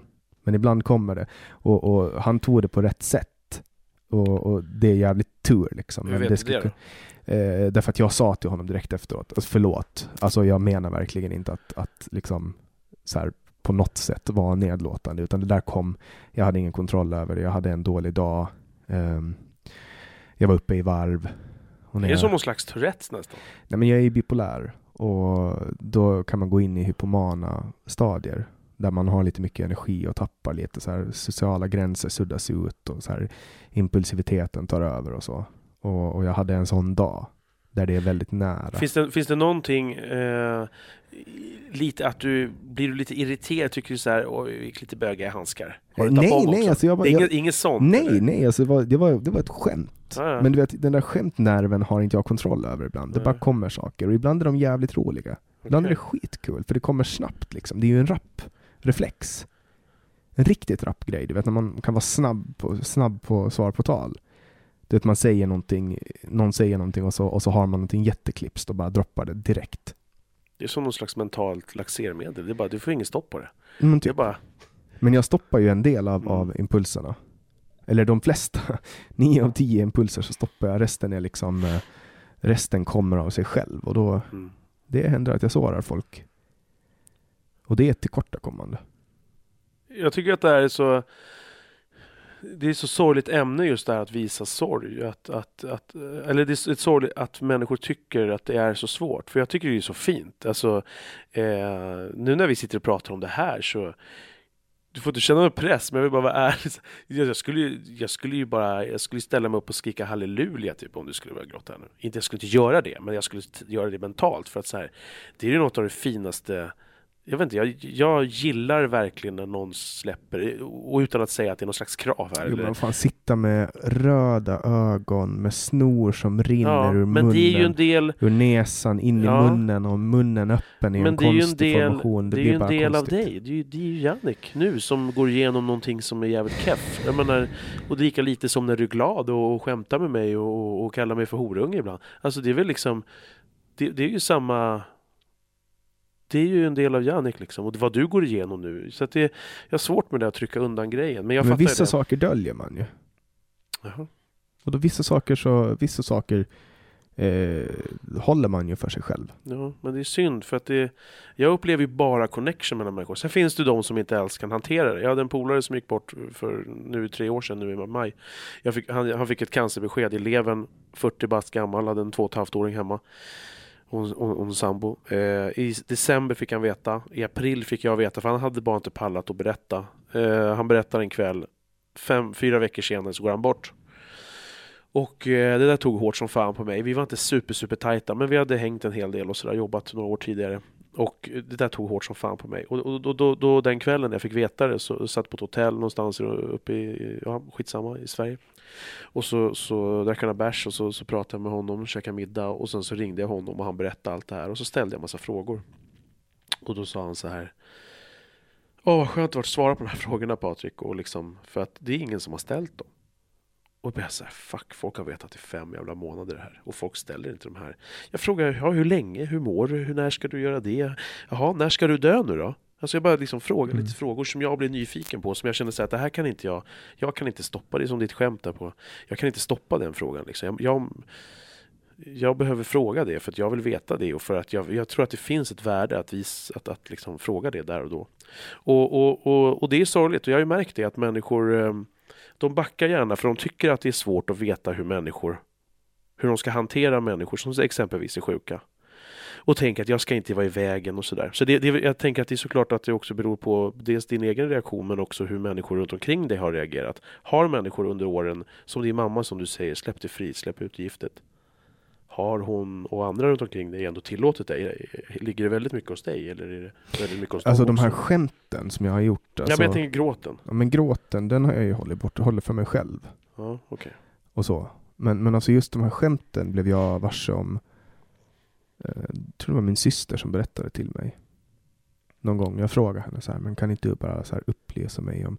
Jo, jag höll på att läsa en bok om, om så här en skuggsida och skuggpersonlighet. Typ så här. Och, då, och då skulle man fråga tre nära personer så här, om, om saker som man själv inte ser. Så här. Och då sa hon det, alltså ibland när du skämtar, man, alltså, du tror att du skämtar så säger du saker som är elaka. Och jag visste inte om det, så här, jag trodde att det var skämt. Mm. Så och det var då jag blev varse om det. Det här var kanske fyra, fem år sedan, samma veva som jag blev nykter. Mm. Jag har varit nykter nu i januari, jag har varit nykter i... 27 januari Ja, 20, det var sista gången jag drack 28, det är första dagen som jag räckte. 2017. 17. Ah, fuck. Ja, Ja, nej, men det är fyra år sedan. Mm. Eh, så jag firar aldrig min födelsedag, eh, 25 januari. Jag firar 28 januari då som är min nykterhetsdag. Men i alla fall då berättar hon det här till mig. Då säger hon att fan ibland när du skämtar då är, då är du riktigt taskig. Du kan vara riktigt elak och man blir ledsen. Och då har inte jag sett det så jag märker inte själv. Det är Det, jättekonstigt. det är sån där grej som man hör när människor berättar det där. Om de inte har Tourette så tänker man nästan att det är som någon slags undanflykt, en påhitt för att inte ta ansvar för det. Men jag har inte hört någon berätta så detaljerat om det så. Mm. I kombination med vad du, det här med bipolär och det. Ja, spännande. Det är så här, och det, jag, blir, jag blir ju ledsen av att veta att jag sårar någon. Mm. Så här, för att jag, det kan vara så här ibland så det är klart att man blir konfronterad med det ibland. Varför sa du sådär? Och då blir jag så här, oj shit, blev du ledsen? Så här, Fuck, åh nej. Och så blir jag helt knäckt av det. Så här, har jag, först- har jag sårat en annan människa? Hur fan, varför liksom? Jag ville inte göra det. Och då är mitt ansvar att fixa det. Se till att det inte händer igen. Hur, eh, hur viktigt, viktigt är det för dig att få det här med begravningen? Jag tycker att det är viktigt att få säga hej då på ett, på ett vettigt sätt. För jag tänker att rent fysiskt så kommer de ju gå, beroende på hur kyrkan ser ut, med, med kistan. Ja. På utsidan och in. ja, men någonting kommer att lösas. Det här är ju bara katastroftankar som kommer. Ja, ja. Men, men det är viktigt, för vissa är, är det ju, det där är olika viktigt. Eh, så att eh, för mig skulle det också vara jätteviktigt att få vara där fysiskt. Det, det, det är superviktigt. Annars kan jag bara, du vet med de som, som jag är gemensamma vänner, ska jag ordna en minnesstund eller någonting. Men att jag får ett, någon form av farväl liksom. Det känner jag att är viktigt. Och lite svar kanske på vad som har hänt. Ja, men det, det, det, det kommer att dröja ett tag också. Förrän, förrän svaren kommer. Det är all labbkapacitet i Sverige används till corona nu. Mm. Och det får man Det får man re- respektera liksom.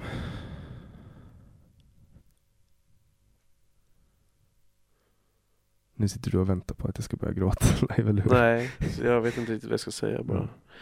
Ehm, du får jättegärna berätta om det är något mer liksom du behöver tömma ur angående det. Men det värsta är ju det här att jag drömmer om det på nätterna. Alltså jag drömmer om att jag sitter och snackar med honom.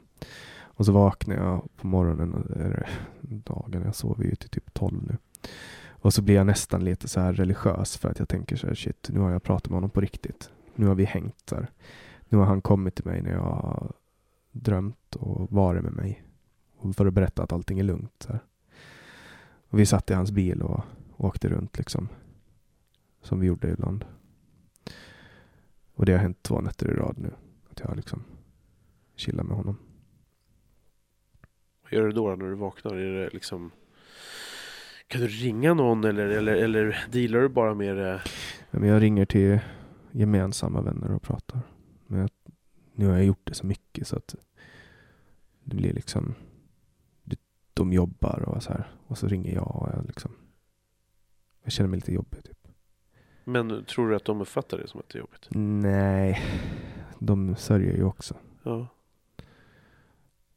Men eh, Jag tror att var och en känner väl om det blir för mycket eller inte. Så jag menar, känner du ett behov av att göra det så är det väl bara att göra det. Då får väl de, de vuxna nog att säga ifrån. Mm. Jag har ju folk runt om mig också. Jag vill ju också att eh, folk på något sätt ska veta vad jag går igenom. Um, alltså att jag, är inte, jag är ingen sån som innesluter mig och bara så här nu, nu ska jag låtsas som att jag har inga problem att prata om det. Jag skrev det på Instagram, liksom att nu, nu har det här hänt. Mm. Och, och så här. Jag skriver inte på Facebook därför att där är det för många människor som jag inte känner.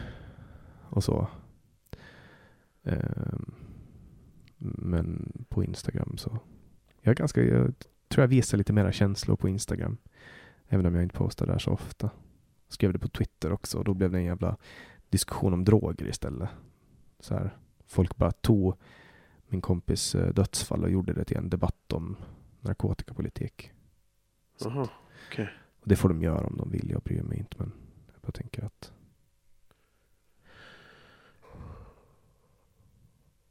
jag vill ju bara veta vad som händer liksom. Men, men ehm,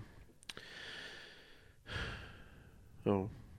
Är du i kontakt med hans föräldrar eller? En gemensam vän har kontakt med hans. Okej. Jag, jag känner ofta så när folk dör att jag på något sätt vill lämna folk i fred i deras sorgeprocess. Ja, fan. Och där, och där ja okej. Det, det kan vara en hel del eh, ego-boost i det. Eh, men där känner jag så här, alltså i det jag ska säga nu, att, att, att där känner jag nästan tvärtom. Att så här, jag kan också bli lite torsk på att när jag vet att någon har det jobbigt, så dels för att jag vet att många inte hör av sig till någon som har det jobbigt. Jag, jag har ingen aning om dina polare, när du har skrivit ut det där, hur många som har hört av sig och skrivit till dig. Men, men jag tycker man ser ofta rätt, man ser skiljelinjerna, vilka, vilka som är polare och vilka som är lite mindre polare. Det behöver inte vara icke-polare bara för det. Men, men, men, och där... Jag säger inte att du gör fel, det är inte så. Jag bara menar att, du, att, att jag tror att människor tänker så ofta att ja, men jag, är, jag vill inte vara i vägen. Och jag tror att den tanken ska man bara droppa direkt. Jag, jag tänker att det kanske har att göra, alltså att det säger mera om hur människor hanterar olika saker. Alltså en människa kan vara hur sympatisk som helst men bli helt ställd när den ser en bilolycka.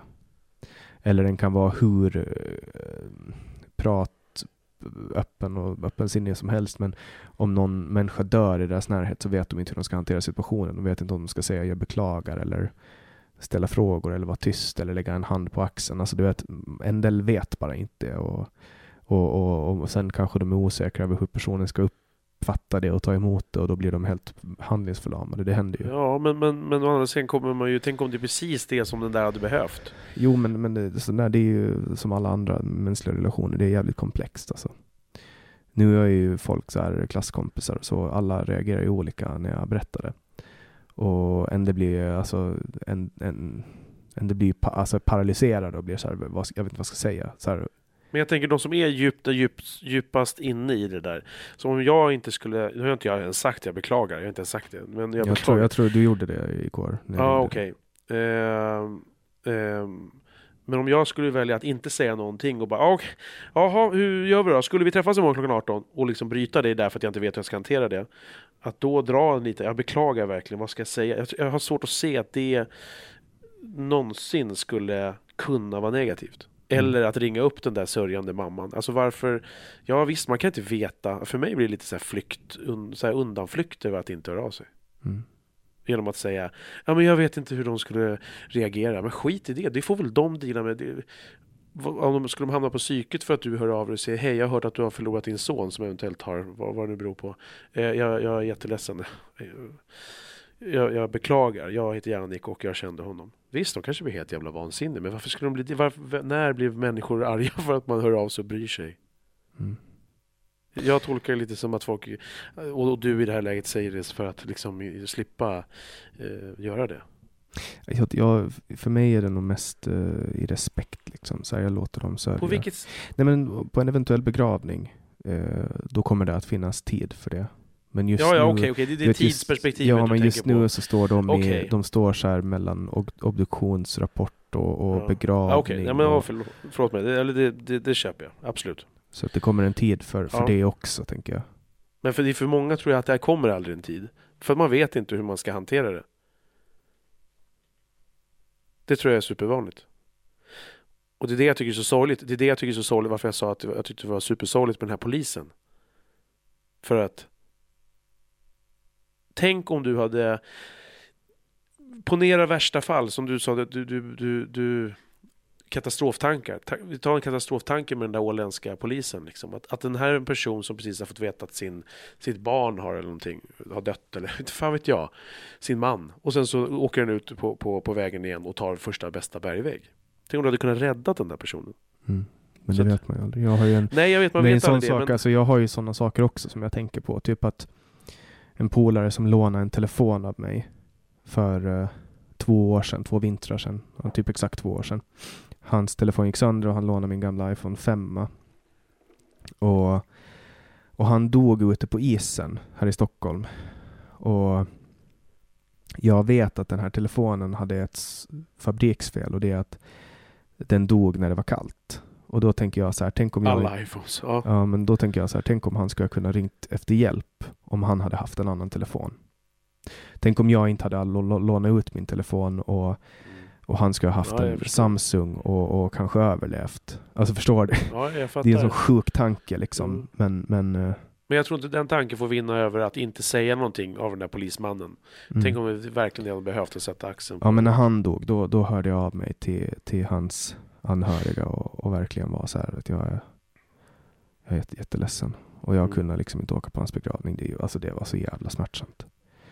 Förstår. Det var så jävla smärtsamt att jag inte jag var fysiskt förhindrad att kunna vara där. Så, så att det där är, det är sånt. Men man får säga hej då på sitt eget sätt då. Och nu är det ju corona. Tänk på alla 10 000 människor i Sverige som har dött i corona, som har anhöriga som inte har fått Ja, det är horribelt. Jag vet inte hur man... Ja. det. Vissa kanske fixar det, men, men eh, jag tror för många är det väldigt viktigt. Liksom. Det är next level shit. Mm. Det, den här pandemin, alltså jag, eh, vi kommer ju aldrig att få vara med om något så här sjukt igen hoppas jag. Det har ju varit riktigt jävla pissår. Ja. ja. Jag har då haft mitt bästa år på tio år, men, men, men det är bara personligt så. Men, men jag har inte varit drabbad av corona så på det sättet. För att du kör lastbil. Ja, och för att jag inte haft någon supernära som har gått bort eller, eller, eller blivit jättesjuk eller sådär. Men, men det har varit mycket positiva saker i mitt liv, så jag har svårt att se 2020 som ett skitår. Men det är ju så, så är det ju. Det är, man saknar ju liksom mm, värme från människor. Vad vara i en lokal med andra människor? Det känns liksom... Ja, på det sättet har jag sån extremt jävla tur som, som bor ute på en skola. Mm. Mm, Där vi har liksom, skolan har bostäder. Så att vi är nära. Och jag vet inte fan hur jag ska klara det här senaste halvåret utan det. Alltså shit. Du menar om du vadå, hade bott centralt Nej men om jag hade bott som jag bodde när, jag, när corona började. Bodde ensam långt ute på Tyresö. Och det var jag och Luna liksom. Och vi satt eh, 18 dagar i karantän när, när krisen kom liksom. Utan att träffa en enda levande människa. Fan jag har aldrig varit med om något liknande. Nej, vilken tankeställare. Och du var väl, du var väl alldeles nyss också? I, du var väl ensam i, vad var det, tio dagar eller? Ja, sex dagar var jag ensam. Jul. Under julen? Ja. Fy fan vad deprimerande. ja, men det var också så här. Du vet, jag, vill inte, jag vill inte ta med mig någon smitta till Åland. Och så här, man ska sitta i karantän i 14 dagar när man kommer dit. Och, och så här.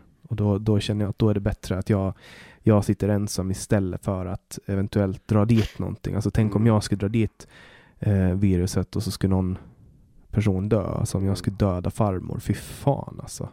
Mm. Fy fan. Ja. Men det, det, det har varit det varit ett riktigt jävla mongoår.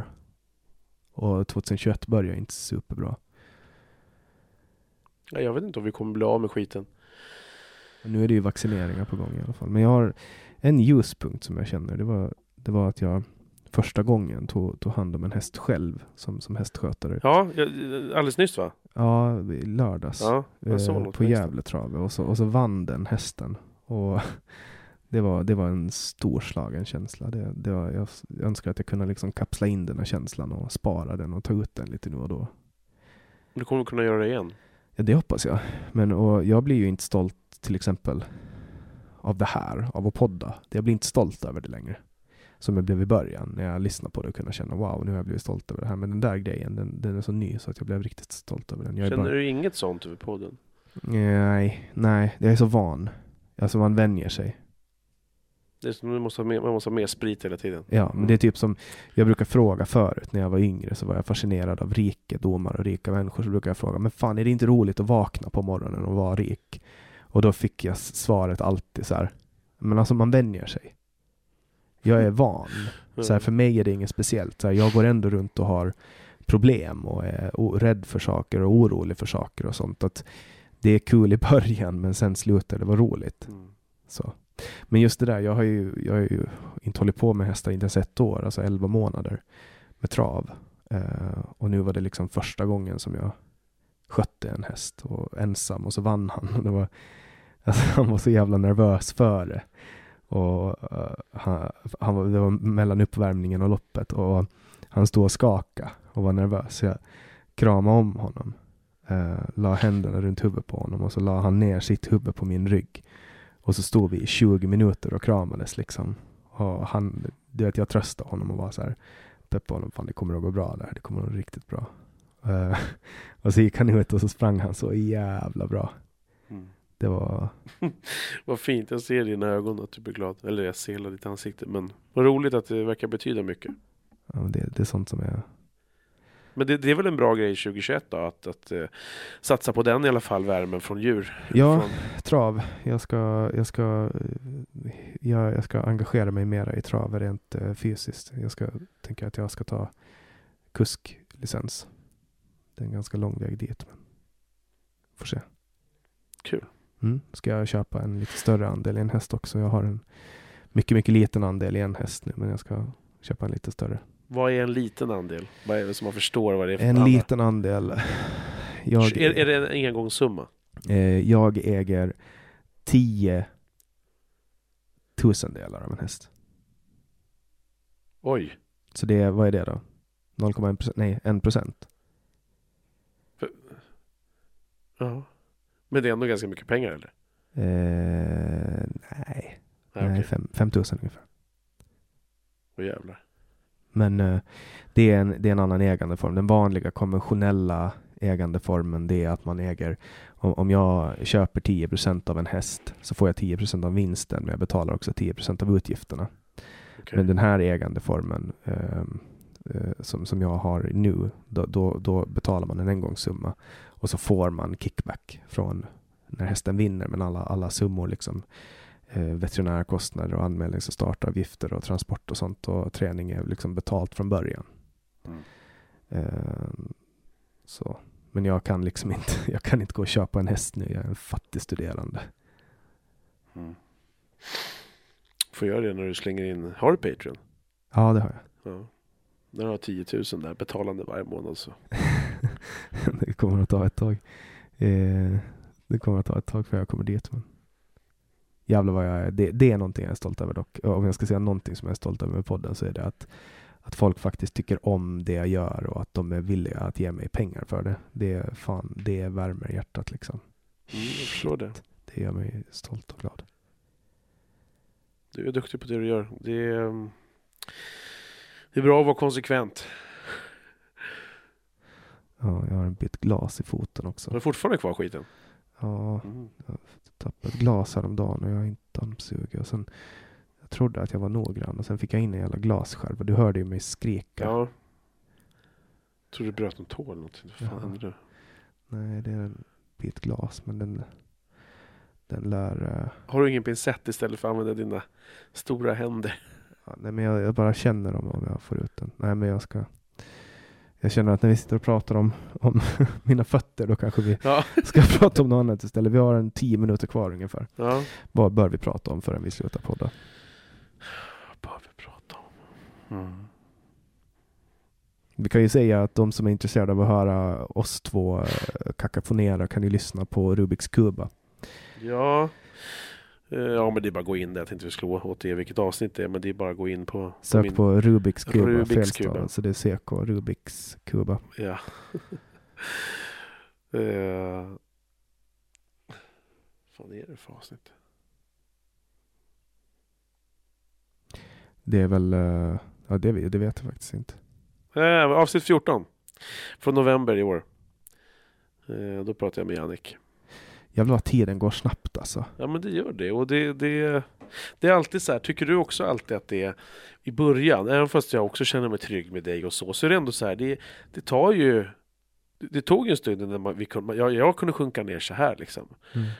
Det, det, och det är väl någonting fint, men, men man behöver ge det lite tid ibland. Mm. Ja, den här gången så chillar ju Luna i sängen. Förra gången satt hon ju med dig Ja. hela tiden. Eh, hon kände av att du behövde. behövde då. Det Så finns ju en de- downside dock till att ha en terapihund som, som Luna. Att när det blir för mycket känslor så drar hon sig undan. När jag börjar gråta, då blir det för jobbigt för henne. Så att då gömmer hon sig. Men vad händer med de där hundarna man ser ibland på klipp? Eh, där det verkar vara tvärtom. Finns det inte sådana terapihundar som typ gör tvärtom? Ja, alltså Luna kommer ju om hon ser att jag mår dåligt eller är ledsen och då kommer hon och så, så liksom sitter hon med mig. Men om jag gråter, då blir det för jobbigt för henne. För hon liksom Mm. absorberar ju mina känslor och för hennes lilla kropp att ta in min mänskliga smärta, det blir för mycket så drar, drar hon sig undan. Men är det, är det just för henne eller för hela, hela rasen? Eh, jag har inte supermycket erfarenhet av bichon eh, förutom Luna. Jag tog Nej. hand om en, en, eh, en liten bichonflicka förut när jag bodde på Södermalm. Ehm, men, eh, och då märkte jag hur olika de är. Men, men alltså Luna är just, hon är ju high sensitive. Hon känner ju direkt. Södermalm, hur mycket kan man flytta? Alltså, du har ju flyttat hemifrån just. Du är ju ung. Fan, har du bott på olika ställen? Alltså, ska bara veta, jag flyttade till Stockholm eh, och då bodde jag först på Midsommarkransen, sen Vällingby. Sen på, Det är mycket trängselskatt här hör jag. ja, fy fan. sen på Ringvägen, sen på Rutger Fuchsgatan eh, och sen på Krokmakargatan. Eh, Men, men varför? Har det varit så korttidskontrakt eller? Ja, ja, det är så sex månaders andrahandskontrakt. Åh fy fan vad jobbigt. Alltså det är så, just till sist slutade vi ju packa upp grejen. Allting låg i lådor liksom. Färdigt liksom. Vi? Jag och min dåvarande. Ja, okej. Det var så här, det var inte ens värt då liksom. Så här, vi- för vi visste att så, här, vi har sex månader här och sen sex månader till nästa ställe. Och så, här. Mm. så jag har flyttat runt så satan. Bara det här året har jag flyttat. Fy, alltså 2020 har jag flyttat fyra gånger. Det tar ju så mycket energi. Men alltså problem är ju det också att jag, jag drar ju på mig massa grejer också. Så man bor någonstans. Jag kommer hit med minimalt med grejer. Eh, eller någonstans. Jag kommer till en plats med minimalt med grejer och så köper jag nytt liksom. Och sen dunkar jag av allting på Åland. Så nu har jag liksom jag har bara liksom fyllt på massa skit. Jag började sälja bort för ett år sedan. Så här. Började sälja bort grejer men nu har jag köpt nytt skit. Det skulle nog vara skönt att ha ett, hus du vet med en, en gård och, och så. Ja, eh, vilken dröm. Mm. Kunna, ha, kunna ha hästar. Ja, jag skulle Mm. lätt kunna bo på landet och, och ha hästar liksom. Typ här ute på Värmdö är perfekt. Det är nära till stan. Nu, nu höjer du på ögonbrynen. Ja, men det ju fett jävla dyrt. Ja, men jag vet inte vad det kostar, så jag är inte ens där. Nej. Alltså, Nej, nej, jag vet. Men, 15-20 år förrän jag kommer att börja köpa någonting. Alltså jag, det, det finns ju folk i min ålder som har köpt sina lägenheter. mm. Och bara så här, när de var 18 så var det helt klart för dem att bara, ah, men jag köper en lägenhet. Jo, men då har väl morsan och farsan varit med. Eh, nej men en kille som jag känner, han, eh, han bara köpte sin lägenhet direkt när han blev 18. Mm. Han bara köpte den så här för att han tänkte, han tänkte så här, men jag ska ju ändå ha någonstans att bo. Kan jag lika gärna köpa nu. Mm. Det är ganska coolt. Ja, det är såna jävla sjuka priser. Alltså det, och det verkar bli så mer i la, hela landet. Eh, Jag minns när jag är uppväxt på somrarna med, hos mina släktingar uppe i Norrland och där kunde du ju liksom fram tills kanske för en Ja, jag vet inte, 15 år sedan kunde du ju tjacka en lägenhet eh, för, för så här 20-30 tusen. En, en trea liksom. Det går ju inte, nu börjar ju priserna också gå upp. Mm. Det är inte Stockholmspriser men det går upp liksom. Så det, det, jag vet inte hur mina barn ska kunna flytta hemifrån. Men ja, Ja, men du får sätta dem i bostadskö redan nu. ja, ja vi Har du gjort det? Ja, ja vi har det. Det är så sjukt. Jag pratade med en, eh, en tjej för typ två veckor sedan. Hon fick, eh, alltså, hon fick ett förstahandskontrakt på Kungsholmen. När hon var 23. Det är som att vinna på Lotto. Nej men eh, hur, vadå? Hade, hade, stått, Bostadskön. jo men hade hon stått då i 23 Nej, hon år? hade satt sig när hon var 18 och sen hade de någon men det är helt omöjligt. Nej, de lottar ut, de lottar ut vissa lägenheter till vissa, alltså så här, hon sa att hon, de, man måste vara 23 för att få flytta in i den lägenheten för de har olika kvoter. Ja. Och då lottar de bland folk som står i kön. Mhm. Och hon vann den lottningen. ja, rimligt för de som har stått i 25 år i kö då. Och Ja. så någon som fått några år bara för att komma in. Mm, jag stod i kö så här, jag stod i kö i ett år och sen kom det en faktura. Och jag bara så här, ska jag betala, vad är det 500 spänn det kostar i år eller något sånt? Ja, möjligt. Mm. Kanske till och med var mindre, säg att det är 500 spänn. Ska jag, ska jag betala 500 spänn varje år i 25 år för att kanske få en lägenhet i Jakobsberg? Mm. Men det är ju bättre än ingenting. Det är ju bra någonting att falla tillbaka på. Ifall det skiter sig i livet så kan det ju kanske vara värt. Jo, jo, men det är så här, Med tanke på hur mycket trängsel du betalar så kan du väl för fan betala. Jag vill att, du, varför får du mig ens att tänka på trängselskatt? Det är så jävla så här, man tar bilen och inte nog med att man ska köra i 45 minuter och, och, och betala för bensinen så kommer du in i Stockholm och bara tjena tjena nu kommer du in i Stockholm, nu får du betala 35 spänn för att köra förbi den här. Så skickar vi hem en räkning till dig och sen så här, ja, blir man arg på det och sen ska man köra ut och bara "Ha, 35 spänn för att köra ut, varsågod. Ja, nej men det var bara så jävla roligt att du blev så jävla lack på det när vi poddade så att eh, det är bara en följetong. Men det är klart att jag blir arg på det. Alltså vad fan, vad, alltså, okej för att betala trängselskatt in men ut. Vadå, vad, vad ska jag göra? Ska jag parkera bilen och ta upp en parkeringsruta och sitta där tills de har det stängt? sliter fortfarande lika mycket på vägarna oavsett vilken riktning du åker. Men så här, In eller ut mot stan. Samma väg, det ska ju pröjsas liksom. jo, men om du kommer norrifrån då Ja. och kör igenom stan, betalar du då 35 för att köra in och 35 för att betala ut? Köra ut. Ja, jag- ja, kanske. 90 spänn för, eller 70 spänn för att köra. Jag åker hela dagarna i de där men jag, ja. Det är inte du som betalar. Nej, nej, nej. nej. Sen finns det väl en maxtaxa. Det är väl max här. 3000 kronor per dygn eller något. nej, jag vet inte. Ja, nej, jag vet inte. Mm. Känner du att eh, du är nöjd? Mm. Jag tror det. Men vi, ja. Vi kommer ju att skicka ut det här samtalet. När ni som hör det här mitt i natten hör det här, då kommer ni att höra det bara några timmar efter att det har spelats in. Ja, det gillar jag. Att du är så jävla snabb. Mm. Och, och, Ja, du var ju fan två veckor. Jag ni glömma bort att vi ens hade podda. Jag glömt bort vem det var. ja, men det är det jag säger. Jag måste köra det på i den takten liksom. Jag fick till och med pusha ut det, för jag var så här Bro, jag har två poddar, så här, du måste släppa det här på en söndag, annars kommer det inte att klocka med mina andra två poddar. Det blir för mycket mig annars. Mm. Ja, nej, men det, det jag önskar kunde ha din taktkänsla lite mer där. Jag tror att det är jävligt viktigt. Eller jag vet att det är viktigt för Jo, jag vet det. Jag vet ju själv. Jag blir skitirriterad när inte den, podd, den podden man vill lyssna på inte har släppts. Jag vet ju det. Men, men eh, ja. Ta en sak i taget. Mm, Jag kommer alltid att göra allt för att folk ska få lyssna på samtal på onsdagar. Så in och bli Patreon nu så att han kan fortsätta Ja, gör det. Kan jag bjuda, snappa på. kan jag bjuda den här tjockisen på öl någon gång? Får jag kalla dig tjockisen? Ja men det är okej. För att jag tar inte illa vid mig. Eh, på det. Det beror på vem det är ifrån. Men Jag är ju en fellow tjockis, då är det okej. Ja, men fast det där tror ju andra tjockisar att bara för att, du, att man är det så är det okej. Det, det tycker jag är irriterande och det där är också en jargong vi har mellan oss snubbar.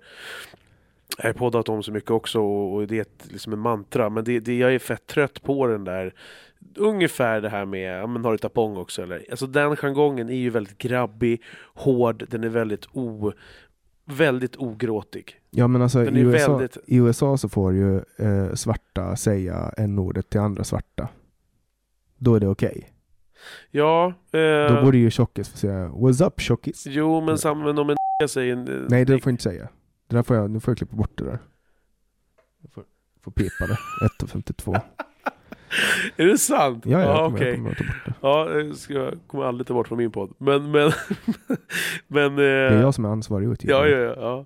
ja. Eh, fan, du har inte lyssnat på alla mina. Inte alla nej. nej.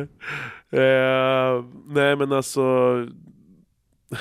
Nej, men jag tycker bara att man kan inte anta, för det man utgår ifrån är att du tar inte illa vid dig bara för att jag är en, en tjockis, så tycker så, så utgår man från att, att den man säger det till är helt okej med det. Mm. Jag, jag säger det med kärlek. För att jag har ju Ja, också, jag har ju men- också vintermage. Jo, men det är ju också så här, har, det, det, nu säger jag att det är okej, men du har, det, har, det har vi inte pratat om innan. Nej.